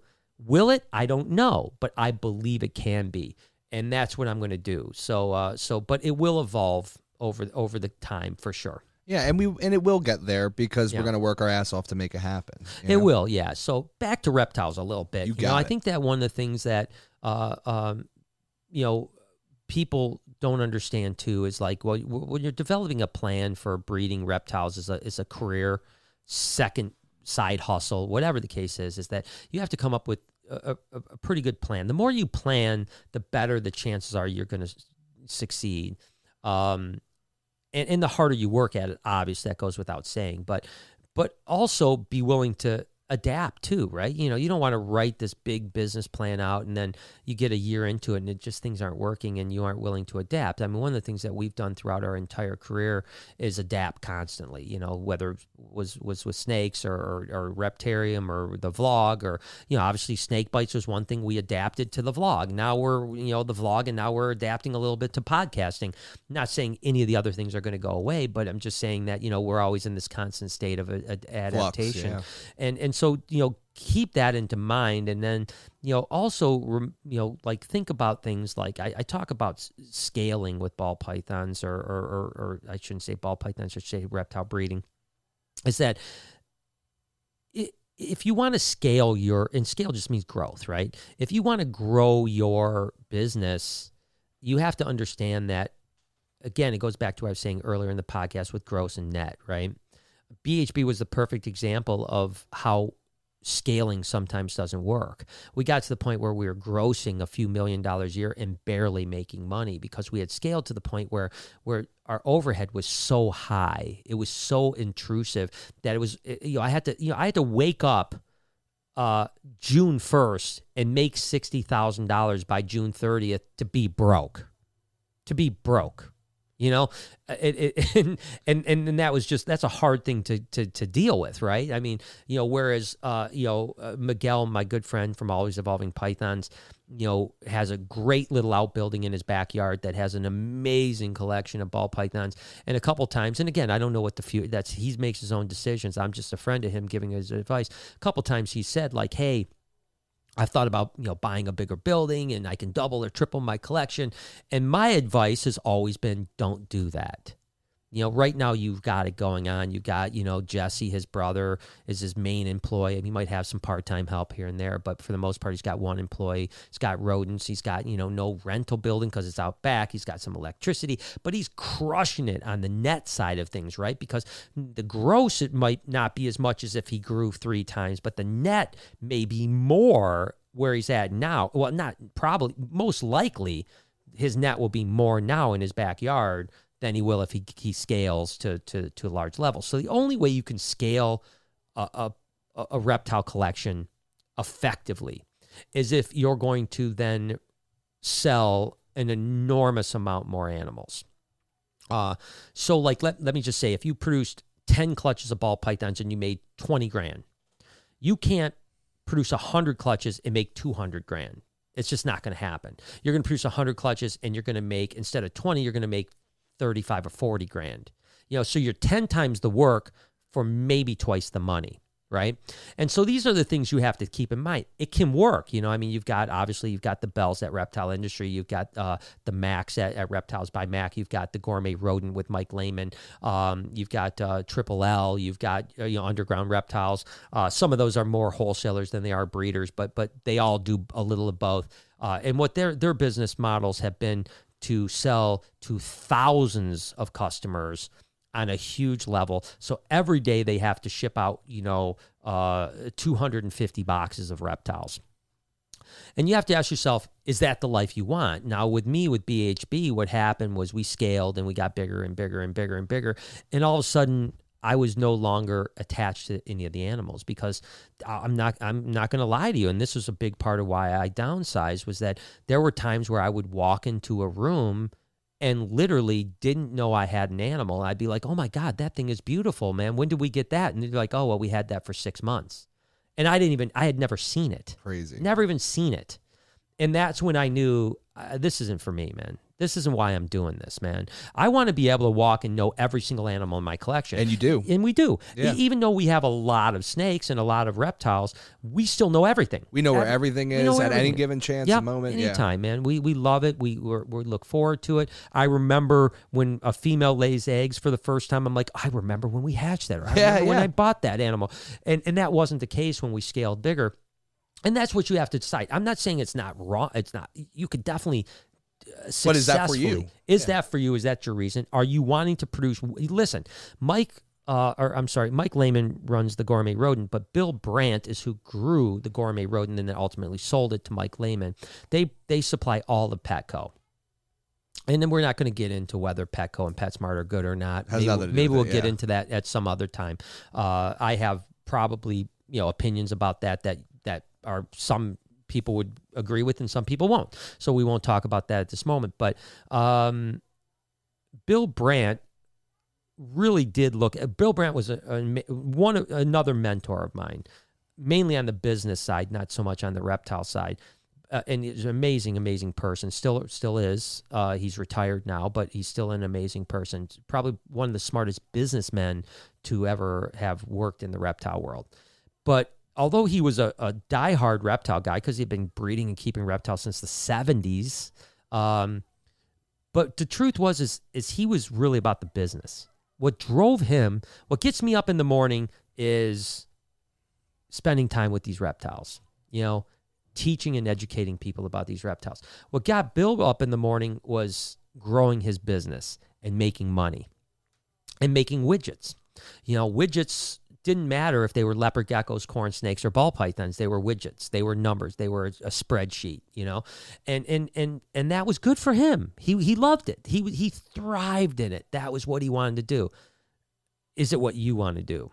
It's not what I want to do. As a matter of fact, Bill Brandt came to my collection back about eight years ago.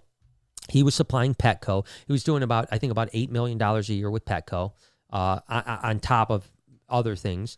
Um, uh, the Max and, and, and, and, the Bells were, were mainly supplying PetSmart. And, uh, and, and that was pretty much it. And, and he came to my collection. This is when we still had the big, you know, 20,000 square foot building full of snakes producing, you know, literally tens of thousands of baby snakes a year. And, and, and Bill came in and he said, listen, there's three major collections in the country right now supplying the big, you know, box chains. And again, that was the Max, the Bells, and, in and the in the gourmet rodent. And he said, You're the only person that has the infrastructure to be the number four. You're the only guy. You have it all here. You can slide into it right now.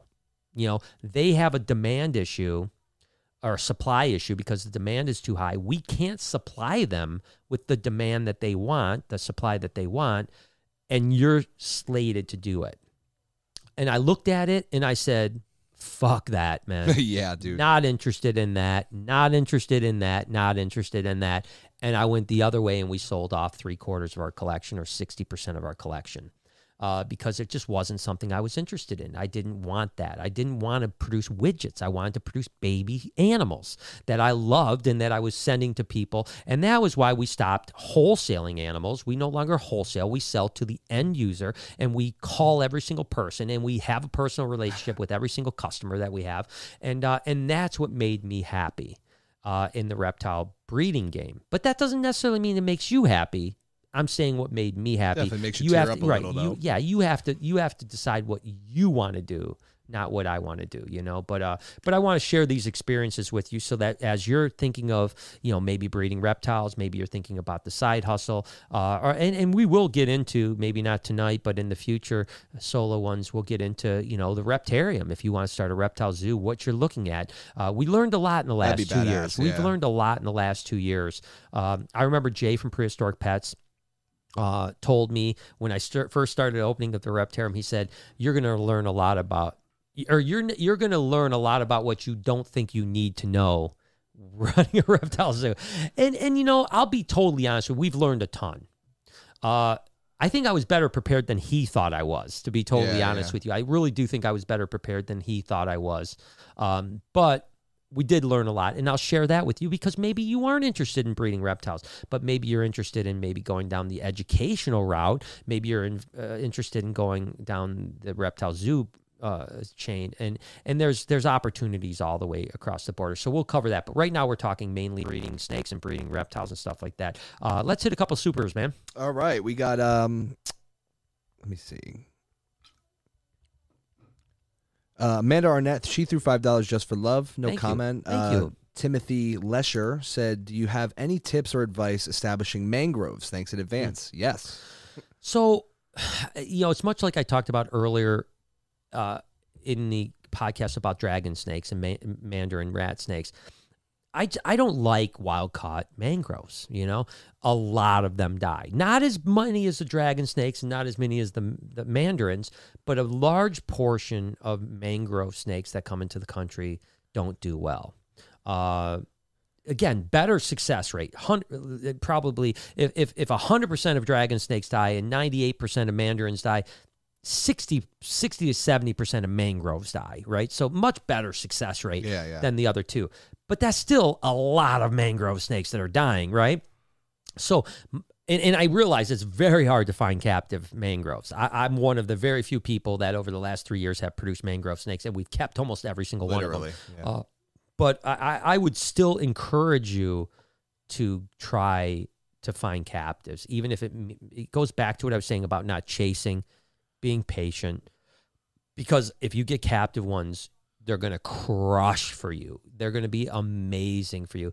And, and, and if you get wild ones, you're going to have a lot of heartache.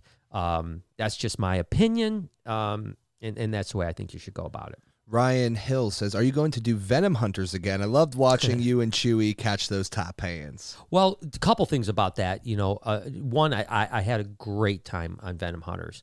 Um, created a tremendous amount of hatred for me uh, because people couldn't separate the fact that it was just a TV show, right? I mean, TV is TV, and people, uh, and, and I understand. You know, I mean, they they they painted me in Venom Hunters as like a guy that wanted to become uh, a, a- a big name in the Venom business. So of course, a bunch of the people in the Venom business then took ire to that, like that mother effer is trying to take our business. I was never going to become a Venom guy. I wasn't Yeah, interested in that world. It was for TV. Um, had a great time. It's it was never my decision whether I was going to do more Venom Hunters. It was the network's decision, and we had decent ratings uh, get into you know Nielsen ratings are a little bit complicated, but uh, nevertheless we were we were shooting at about a point two in the Nielsen ratings, um, which means that we were top twenty. Uh, but uh, on Discovery, top 20 isn't always good enough. It's right in the middle. We were when when they decided not to renew the series, it was literally they said that you guys were on the bubble. They're like, Yeah. "We're you're on the bubble." I mean, we could go either way with this, and they decided to not go forward with it. So it wasn't my decision to not do Venom Hunters. I am glad that we didn't do Venom Hunters, quite frankly, because, like I said, the hatred that came with it. Number one was was really troubling. Uh, number two, um, you know, I, I had a fun time, but I was about done with that world, right? Yeah, yeah. Uh, the only way I would do television again, the o- I, I I I shouldn't say never, but I don't think I would ever do television again. The only television show I would do again would be on my family business. So if there was a television uh, opportunity that was about my family business uh, with reptiles, I would consider doing a TV show. Uh, every other TV show, and I've been offered a lot of shows in the last two or three years. Uh, I turn every one of them down. I just say no, I'm not interested. And that doesn't mean that that maybe the right show comes up and, and, and I go, wow, that sounds like a blast. I'm going to do it. Uh, so I never say never, but but I don't see myself doing television unless a network says, why don't we do a family business on or a family uh, uh, show on his business, his reptarium, his family, his crew, uh, eh, which I personally think would be a fucking hit. Oh, dude, it'd be and I, I don't mean to be dude. I don't mean to be arrogant. I just think that we have a really interesting life. And there's so much shit that goes like on Yeah. that, you know, for TV is just perfect. I mean, Yeah, even like the yeah. even like Salt and Pepper's Tank, like that's hysterical on a Yeah. TV show, right? Well, like, and the th- we have an interesting family dynamic. Obviously, you know, Lori and- and me have an interesting relationship compared to most husbands and wives, um, and and lots of other things go on. I mean, and, and if if there was a, a crew there that was really capturing the essence of what we do here, I do think it'd be a hit. Uh, will it happen? I don't know, and and and it's not up to me to choose. Um, you know, is there, uh, you know, is, has there been some talks lately about it? man, There's a possibility that there's been some talks, but uh, again, it's it's not up to me. And there's a lot of uh, the talks that have happened with uh, some networks recently. Uh, it's we're a long way off. Let's just put it that way. Um, Scottish Robs came back and said, uh, as a mod for the Ryan Ke- uh, Reptile Keepers for Brian Barczyk Oh, page, nice. trying to get members to email about how it would be uh, detriment to tourism dollars for the state bill to pass. Yeah, I, I think Be cordial, yeah, please. just just be really everybody. uh, and and by the way, thank you for the reptile keepers uh, for Brian Barczyk page. Thanks for everyone that's on there. Um, and, and and yes, we could use all your emails and, and calls and stuff. Just be cordial. Be understand that you know uh, you know what's the saying? You can get more bees with honey than Than vinegar, Than vinegar. uh, just keep that in mind. And uh, but yes, if if we flood the committee with emails, And that's so true, though. Uh, I mean, like the amount of tourism that the Reptarium brings Yeah. in is ridiculous weekly. Yeah, You yeah. know, yeah, we're up here. I you know that we're up for the. Did I sent you an email? We're up. For I didn't see it until today, though. Yeah, we're I up- just seen it. That's okay. It didn't matter. We're good. We're good. Okay, 'Cause okay. it- I was going to tell you about that. I Yeah, mi- yeah. I kind of misread the email, anyways. But uh, we're up for the Macomb County Business of the Year. Um, Dude, it's, I'm so happy for yeah, you, man. so It's, it's- I, I seen it. and yeah. I was like, no way, dude. so we were nominated by the mayor, uh, but now we're finalists. So there's there's just a few few businesses. So we're one. Who do we got to go burn down, dude? Yeah, we we're gonna go kick. It's not a So- business if it's on hey, fire. Hey, reptile keepers for Brian Barczyk, go over there with some pickets. Yeah, there you And, go, uh, dude. We'll get this going. No, no, no. But it, it's an honor, and, and I don't know if we'll win or not. But um, but you know, yeah. that jeweler guy, Mike, said, uh, Sup, Mike. guys. Hope everyone is doing well. Hope you are too, Mike. Thanks for always supporting us, brother. I appreciate you, man. Uh, and Let Roses Burn said, another podcast tomorrow, maybe? Sweet. Oh shit, man! Come on now, we gotta have a you know God rests on Sunday. You know that, right? Somebody's so, gotta you know, do we- it. God said we have to rest. Not, not saying I'm God. That sounded really arrogant. No, no, no, you're right, though. Uh, That's I what we're was- supposed to do. I, I'm just saying we're supposed to rest on Sunday. That, uh, although we won't be resting, but I don't think we'll be podcasting. um, but that being said, you know, I mean, I, I I don't think that it's completely out of the the realm of possibility that um, you know, down the road, not not this week or next month or three months from now, but down the road, I could see us doing five, six, I seven agree. podcasts a week. You know, I really could see us. Yeah, if we had the traction that we Yeah. we're looking for. Right. Yeah. But like I said, we have to be 10 times the size we are now to make it worthwhile because the amount of energy, effort, and, and stuff that goes into everything to do with it. Um, you know, we have, you know, you, you got to, all there's, I always talk about mental bandwidth, and, and there's only so much mental bandwidth. So if we were to podcast, Seven days a week, something else would have to give. We, Right. could, we couldn't just add seven podcasts a week on top of everything else we're doing now because we would all die. know? Short answer for you. Yeah, yeah. Tyler King said, uh, "Will you go over Bredli?" Uh, I, I I don't know exactly what that means, I other than the fact that Bredli are obviously Centralian carpet pythons. They're one of my favorite Um, snakes. and and uh, they're they're absolutely amazing uh, snakes. Uh, they're probably one of my favorite, if not my favorite, carpet python. Uh, they're they're obviously from Central Australia, and um, they're one of the larger carpet pythons. They can get you know nine nine ten foot. Uh, typically very docile. Uh, some of the Australian ones that they have, like some of the hypomelanistic ones, are ridiculous. What? Um, absolutely, we don't have any here that I'm aware of. There was some stonewash uh, bre- Bredlis for a while. I don't know what happened. We had one. We produced a few of them. Then we sold them when we downsized. Hmm. Um, and I don't know if anyone else is producing them. I'm, I'm a little out of the game on the carpet python side, so I'm assuming they're still stonewashed um, uh, Bredlis. Uh, and, That and- sounds sick. yeah, and, and I know that some of the guys down like Joe Ball down in Australia was producing uh, albino Darwin Bredlis crosses, and some people, uh, the carpet python industry doesn't seem to be as finicky. Crazy as a green tree It- and it- stuff. yeah, it's finicky about the, the integration of subspecies.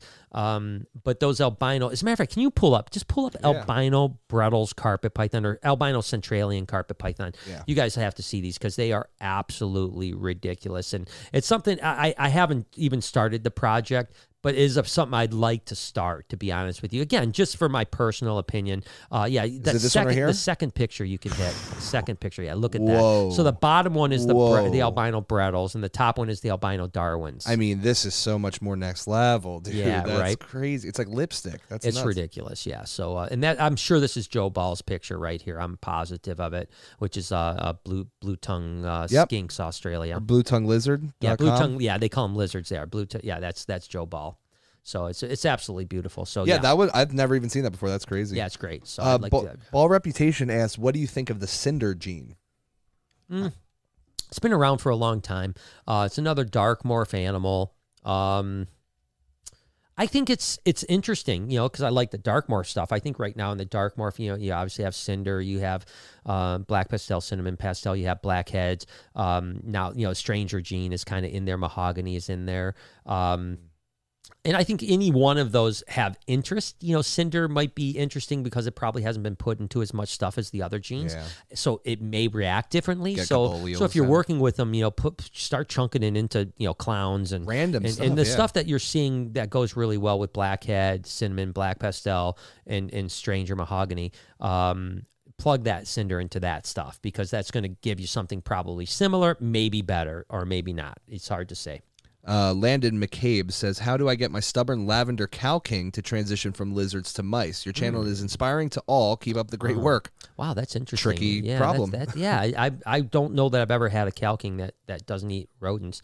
Uh, you know, certainly if you haven't tried scented yet, try the best scented. move, you know, right? I mean, so take a lizard. If you can find a frozen lizard, what you want to do is just thaw it out a little bit. I know it sounds gross, but you just take a razor blade, just you open the guts up, and you you you literally roll a, a, a pinky or fuzzy or whatever size you know meal that that Cal king could eat. Uh, you roll it in the in the guts of that frozen thawed animal. And um and that's often how we get animals that are say snake eaters over to pinkies and lizard eaters over to pinkies and stuff like that. So that's a it's a good trick. If you haven't tried that yet give that a shot. And that, that oftentimes works the other thing you can do of course is the choo choo train where you know as it's finishing The uh, lizard. the lizard. you just choo choo train right you know That's smart. the the rodent right behind it. And then they get that rodent thing. And oftentimes after two three four times they'll switch over Amy says, "Thank you for being such a consistent ambassador for reptiles from Ohio." Well, thank you so much. I mean, if if not if I am nothing else, I'm consistent. I, I might be a consistent asshole. I might be a no consistent, way. you know, whatever. But I am definitely consistent. I mean, I've lived my life very consistently, and uh, and, and Yeah, like that time you went like on a what was it like a few week binge of eating like bologna sandwiches or something? Yeah, I think it was 13 days 13 bologna days. sandwiches alone, and I did. I think and that means does that mean every meal? every meal? Every meal. yeah, Only and, thing and, you ate. and I, I did 10 days only eating corn. Yeah, yeah. And Every was there meal. hot dogs too? Did a hot dog? Uh, no, one I don't happen? think I did hot dogs. I, I've Or was I it love hot eggs or dogs. something? There yeah, was I've something done, I've else, done, right? Yeah, I get on these kicks. I'm I love actually going to that. get back on a, a health kick here. I just weighed myself. I gained like eight pounds since we left on our trip. Yeah, you think so, dude? Yeah, and just beef between, jerky the, between only. the tri- between the trip and then back home, a lot. Of, Lori's cooked some beautiful cookies. Uh, oh yeah, I heard about you destroying I the was cookie just, jar, I was dude. just destroying. So I, I today I realized, oh shit, you know, I, you know, guys, if you guys don't know, I lost almost thirty pounds uh, in the last several months, and I just gained eight of them back. So I am uh, back on the run. I'm going to drop these. I actually want to drop about twelve pounds. Uh, my target weight. I actually hit my target weight, but I still wasn't quite happy. So I wanted to do about four more pounds beyond that. So uh, yeah, so I'll consistently uh, be uh, Getting some slim, that. get some cut. Get some- Let Rose Bird said, uh, sorry. Uh, so what she thought we said, and probably we did say, is we said that the vlog tomorrow was going to be about the bill, but we probably said Ah. podcast on accident. Oh, okay. Yeah, no worries. Yeah. Yes. So tomorrow's vlog will be all on uh, HR 6544, which is the Dangerous Reptile Act uh, that is being proposed in the Committee for Agriculture in Michigan. And it was uh, it was brought to uh, uh, to the light in December first. Not sure when the committee is actually going to be held, um, but I'm assuming that's going to happen probably before Christmas, maybe right after the first of the year.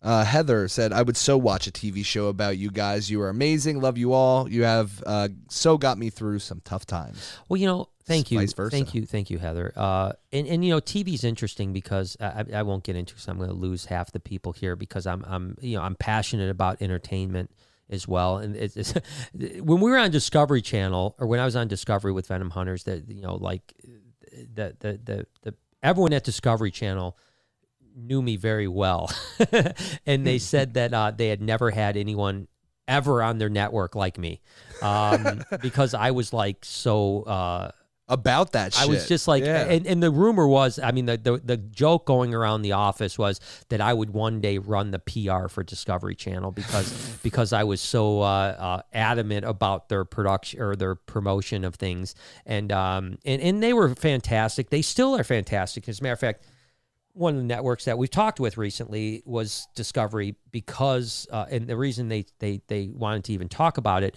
was uh, because of my past relationship with them. They, you know, here even four years after Venom Hunters, apparently my name is still uh, synonymous at Discovery's communications, and uh, uh, I can probably tell you that I know one thing quick little anecdotal story for you guys.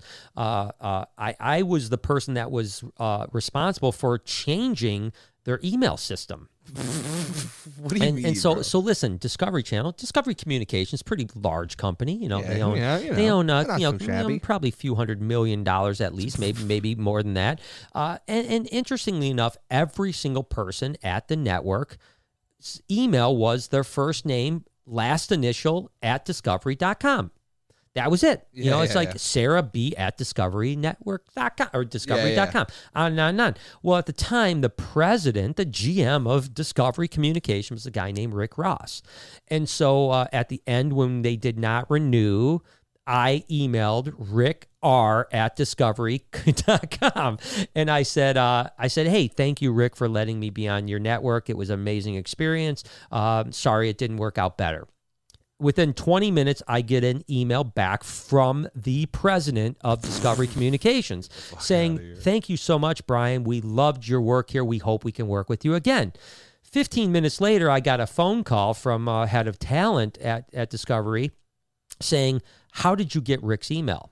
Oh my god. And I said, Well, it's pretty easy to figure out, isn't it? Oh I said, shit. Every single person has the first and last name. So immediately thereafter, everyone's emails were changed. You're So for real? I swear to God, That's that's happened. so Swear to God. damn funny, bro. Yeah, I swear to God, that's what happened. So, uh, so yeah, so uh, uh, uh, I think, yeah, I mean, you know, I, I think I know entertainment pretty well. Uh, yeah, I'm, I'm a student of it, and, and and I really have said this from the beginning. If you get a a, a, show that is not full of bullshit and, and fake reality, just the real reality of our daily life here and what we're going to do, and and and and and in particular, the show we're talking about is expanding the zoo, uh, and and and that journey. I, I I think that there's no doubt it would be a hit. You know, not because of me. As a matter of fact, I've said this, and even when I've talked to some of the production people recently, I've said this, and I'm probably talking way out of. T- I should probably not be telling you as much as I am right now, um, but I do that. Um, you know, I've said really the show's success is predicated on Lori, not anybody else, because Lori is a very interesting character. Um, good, bad, or ugly, whatever you want to call it. She she's the most interesting person I think. In, She's real in as fuck. she's real. She's going to bring it every time, and she she's going to always be as as real as you possibly can be, and and and that's just the way it is. And I think that Lori will be the the most popular person on that show. You know, and, and I, I've seriously said that. And and so so listen. And I'm going to wrap up my my my uh, uh, uh, TV stuff with this, and then we'll move back onto reptiles is that I've always said, and I, and I told Discovery this uh, when when they did. So there was a, a character on Venom Hunters named Tim Fitzer. I'm calling it out. Fuck it. Uh, and and and people hated him. Hated him. I mean, all I ever heard, everywhere I went, every promotion I did, was people saying, "I cannot stand that Tim Fitzer guy." And so I, when Discovery, I, I so I went to Discovery Communications uh, head office in L.A. They had me out after they said they weren't going to renew because they did want it. They said, "Hey, listen, we want to do something with you, Brian. We just don't know what it's going to be." So they had me out. We talked. We met everybody, and and and what I told them is the same thing that I'm telling you right now: is that you want to create an emotion when you're in entertainment, whether it's YouTube, whether it's uh, TikTok, whether it's it's Discovery Channel, and that emotion needs to be a couple things. It either needs to be man, I would love to just go and have a beer with that person and chit chat. You know, seems like a really cool guy, i.e., Mike Rowe, right? Yeah, I yeah, mean, yeah, wouldn't anyone want to go hang out with Mike Rowe? No, I agree. You know, I mean, from Dirty Jobs or now whatever he does. Um, Josh Gates would be another person that would do that. Or you want to have someone punch you in your fucking face. you want to be like that, the Kardashians. You know, I mean, you name it. Like, I hate those people. Jersey Shore. How many Yep. people? I'd like Yup. to kill them. You are creating an emotion. Now, with the emotion you don't want to create is either no emotion, like, eh, yeah, we're all right, but I don't really think, I don't like them or dislike them. Not a good emotion. Or the next emotion you don't want to create is, I want to turn the channel. Yup. Boring. And Tim Fitzer you wanted to turn the channel. You didn't want to punch him. You just didn't want to see him again. you Yeah, didn't. Want, yeah. you didn't want to hear I'm the good. voice. You don't. You just wanted him off your TV screen. Now, if he was a complete asshole, so my point is, is that not that Lori's a, a terrible person. I think that the fact is, is that because she says what she says, there are going to be people that love her. How many times, Jay, do we hear, You're my Lori, you're my spirit spirit animal." animal. Yeah. Lori, you're my spirit animal. So people are going to love her, and then there's going to be other people that are going to be like, she is a bitch, right? But she's going to create an emotion either way. No, I agree know? with you, dude. Because like that's the Yeah. thing is it's it's what makes you stick around, right? Because I'm gonna think about you after that show's off. Whether it's like, like you said, oh yeah, I really like that person, or I can't even believe I just watched what I just watched. You right. know what I mean? Yeah, It's but the one thing you want to do is never be like, I, I, you know, I, want to go on TikTok. yeah, I'd rather I'd, be, I'd rather be watching yeah someone get executed than watch this show, you know. Uh, so, anyways, back to uh, back to uh, some. Do we have any more super chats? Uh, just not, one. got- okay, let's hit this uh, one, and then I'll go back to a couple topics. Kermit said, uh, "Hey Brian, just got a beautiful pair of yellow a- eyelash vipers Nice. after a year long mentorship. Yeah, love nice. what you guys do, and would love to visit the zoo. Well, I hope you can come and visit. Bring those first off. vipers, dude. Uh, yeah, I love eyelash vipers. I mean, you know, uh, you know, all. I mean, you know, temple vipers, eyelash vipers. Um, I mean, they're all just absolutely amazing. You know, uh, I, I don't see myself keeping them at this time or in the in the near future. I'm not going to say I'm never going to keep venomous. I've worked with venomous on and off for my since I was 15, 16. Um, but I don't. You know, I, I it's, this is the thing. You gotta. There's always you gotta always be willing to die on a hill, right? Yep, And and the one hill I'm not willing to die on is Venom Hill. the Venom Hill with Lori. Yeah, Lori is so opposed to them. You know, I know I can get a sloth. I know I can get a Komodo dragon. I know I can do some things. Uh, uh, venomous is not going to happen, and I'm not going to die on that hill. So I'll, I'll appreciate, and I get to go around and mess with other people's venomous snakes, and I love them to death. One day, maybe the Reptarium has venomous, um, but if it's up to uh, uh, HR Bill six four five five, we Ain't will not be able to keep them. Period. They'll be gone. There's no venomous snakes in the state of Michigan are going to be able to be had, except for grandfather clause one. You won't be able to breed them. You won't be able to sell them. You won't be able to buy them. So yeah. um, Dank J says Lori's a sexy mama. The devil made me say it, Brian. Oh Love. man, Dank, you going at my girl? That's fucked up, whoa. Dude, what's you up? gotta get served up, whoa. I, I think so too, though. Stephanie says, I'd love to sit down and drink wine with Lori. Yeah, see, that's what I'm saying. It's a, it's a, it's a good thing, you know. But uh, so a couple more things before we head out here. I do want to just cover a couple more things. Is that I think that you know when it comes to business of breeding reptiles, um, you know, diversity is important. I think that when you're too narrow in one project, it could it, it you, you kind of put yourself into a, a, a hole. And I don't necessarily mean that you have to work with different species. Uh, I personally have always felt that was the best role is to go with ball pythons and colubrids and boas and whatever the case may be, because you got to remember there's always going to be cycles, right? And but but even within, let's say you just want to do ball pythons, it's not a good idea. Like I talked about with clowns, you know, I think clowns have a long life ahead. And and I was just completely speculating if Justin was saying maybe there's too many clowns out there because I don't know that that's how he feels. But what if there is too many clowns out there? And you put all your money into clown ball pythons. All your eggs in one Uh, basket. yeah, it becomes a problem. And I'm not saying it's going to happen because maybe 20 years from now, clown ball pythons will still be all the rage. But it's better to go. All right, I'm going to do some clowns. I'm going to do some tri stripes. I'm going to do some, you know, some uh, whatever, you know, lavender albinos, you know, whatever the case may be. If you want to stay with recessive stuff, uh, genetic stripes, you know, whatever the case may be. Um, I think diversity is important, and I think that if you become too narrow, uh, when something goes wrong and that market falls out, you don't have a safety net. And that goes back to what I was saying six years ago when we became more diversified with our income streams, is that we were no longer relying just on breeding and selling reptiles to pay the bills. And um, and, and, and, and I think it's the same thing within reptiles is if you are going to really focus on reptiles, you know, keep yourself diversified so that you're not just producing one type of ball python or one type of corn snake or whatever the case is. Have more diversity because one year corn snakes are going to be hot. One year, I mean, colubrids in the last few years have literally went insane. I mean, like we are selling colubrids sometimes for ten times what we sold them for five or six years ago, and literally selling them as quick as we put them on our website And people were telling us to get out of colubrids five years ago, that they were dead, that it was stupid to even breed colubrids. And five years later, you know, people are standing in line throwing money at people that have colubrids. So if I would have listened and went out of them and not been as diversified, we would have probably, uh, you know, definitely not done that. The other thing I think is, uh, is, is, and this goes back to what I was talking about a little bit with chasing, right? Not chasing, and and this is uh, trying to take the emotion out of things, right? Uh, you know, it's really easy to get emotional about buying into uh, even more so with animals because you're emotionally like it's an animal you know? One thing if you're buying a piece of property you Yeah, know you yeah. can get emotional about like man i really want to be on that riverfront and that if i don't buy that i'm not going to be able to be on the riverfront.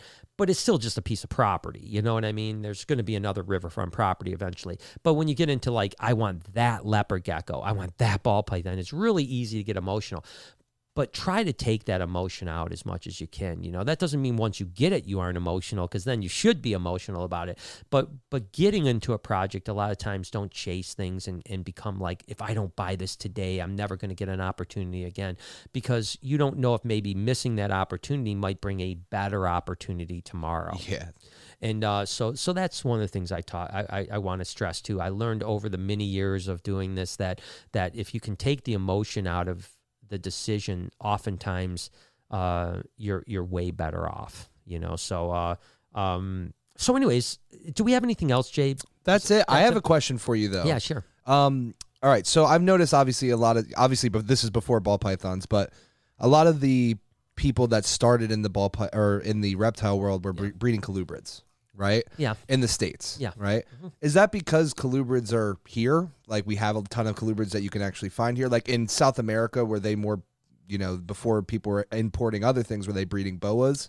No, You know- not not really. I mean, I think what happened was it was just pythons were more difficult to breed. Got know, you. Okay. They were more difficult to breed and more difficult to hatch. You got to remember Ernie Wagner, uh, again, a legend I would like to talk about in the future on Legends of Reptiles. Uh, he is still alive. I don't know what condition he's in.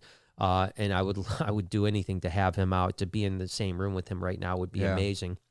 Uh, um, you know, he bred the first Burmese pythons okay. and and I remember talking to him about it. it was in the 60s and I remember talking to him about they had no idea how to hatch the eggs. None.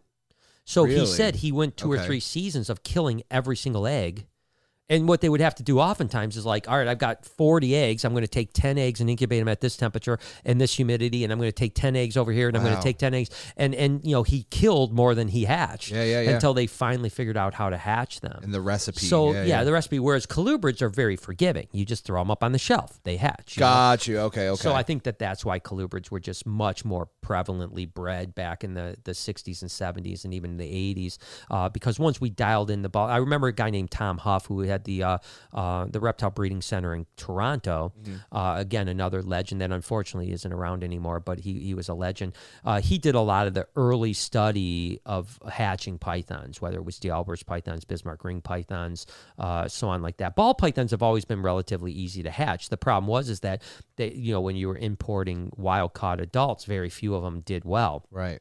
And really quick side note, we'll talk more about this in the future, but like, you know, ball pythons are interesting. Like people don't understand that another kind of legend I'd love to have on, I'd love, I think it'd be good, a guy named Joe Fossey. Oh, Joe, yeah, yeah, Joe yeah. Fossey's a guy that's down in Tampa who, uh, ironically enough, you know, you got to remember when ball pythons were coming into the, the country for the majority of the, the, the before captive breeding uh, and, and farming over in Africa, they were coming in wild caught. They were not doing well, high, high mortality rate, would very rarely eat in captivity.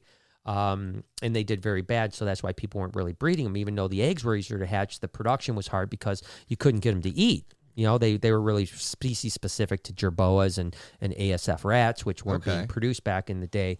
Um, and who's going to feed a jerboa that costs fifty dollars to a, a ball python, right? So uh, what happened was Joe Fossey was going to, I believe, the Florida State or University of Florida, and a guy named Emmanuel Noah from Accra, Ghana, uh, was also going to school, and they were roommates.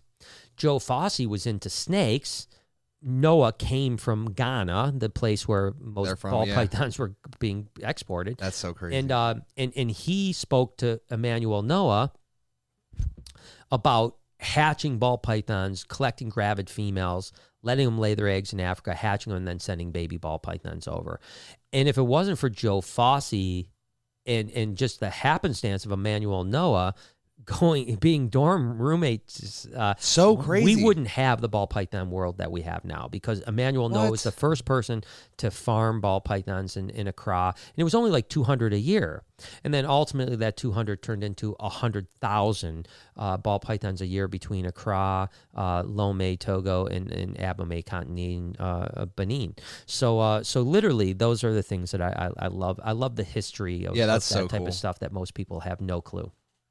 Badass, dude. That's so sick. Yeah, so cool. So, anyways, guys, thank you so much for the super chats. Uh, thank you guys for uh, tuning in today. Let me know again in the comments now because the stream is going to be down here in a minute. Uh, what you think about the solo stuff? If you want me to keep going, what topics you want me to talk about? Uh, this has been a blast. Way more fun than I expected loved it to it be. too. So this was really, really fun. Thank you so much for everything. I really do appreciate you guys. Have an absolutely amazing night. Make sure to hit all those subscribe things, and you know all that Share it with your that friends. garbage stuff. Have a wonderful night. And I look forward to doing this again and we'll continue this conversation.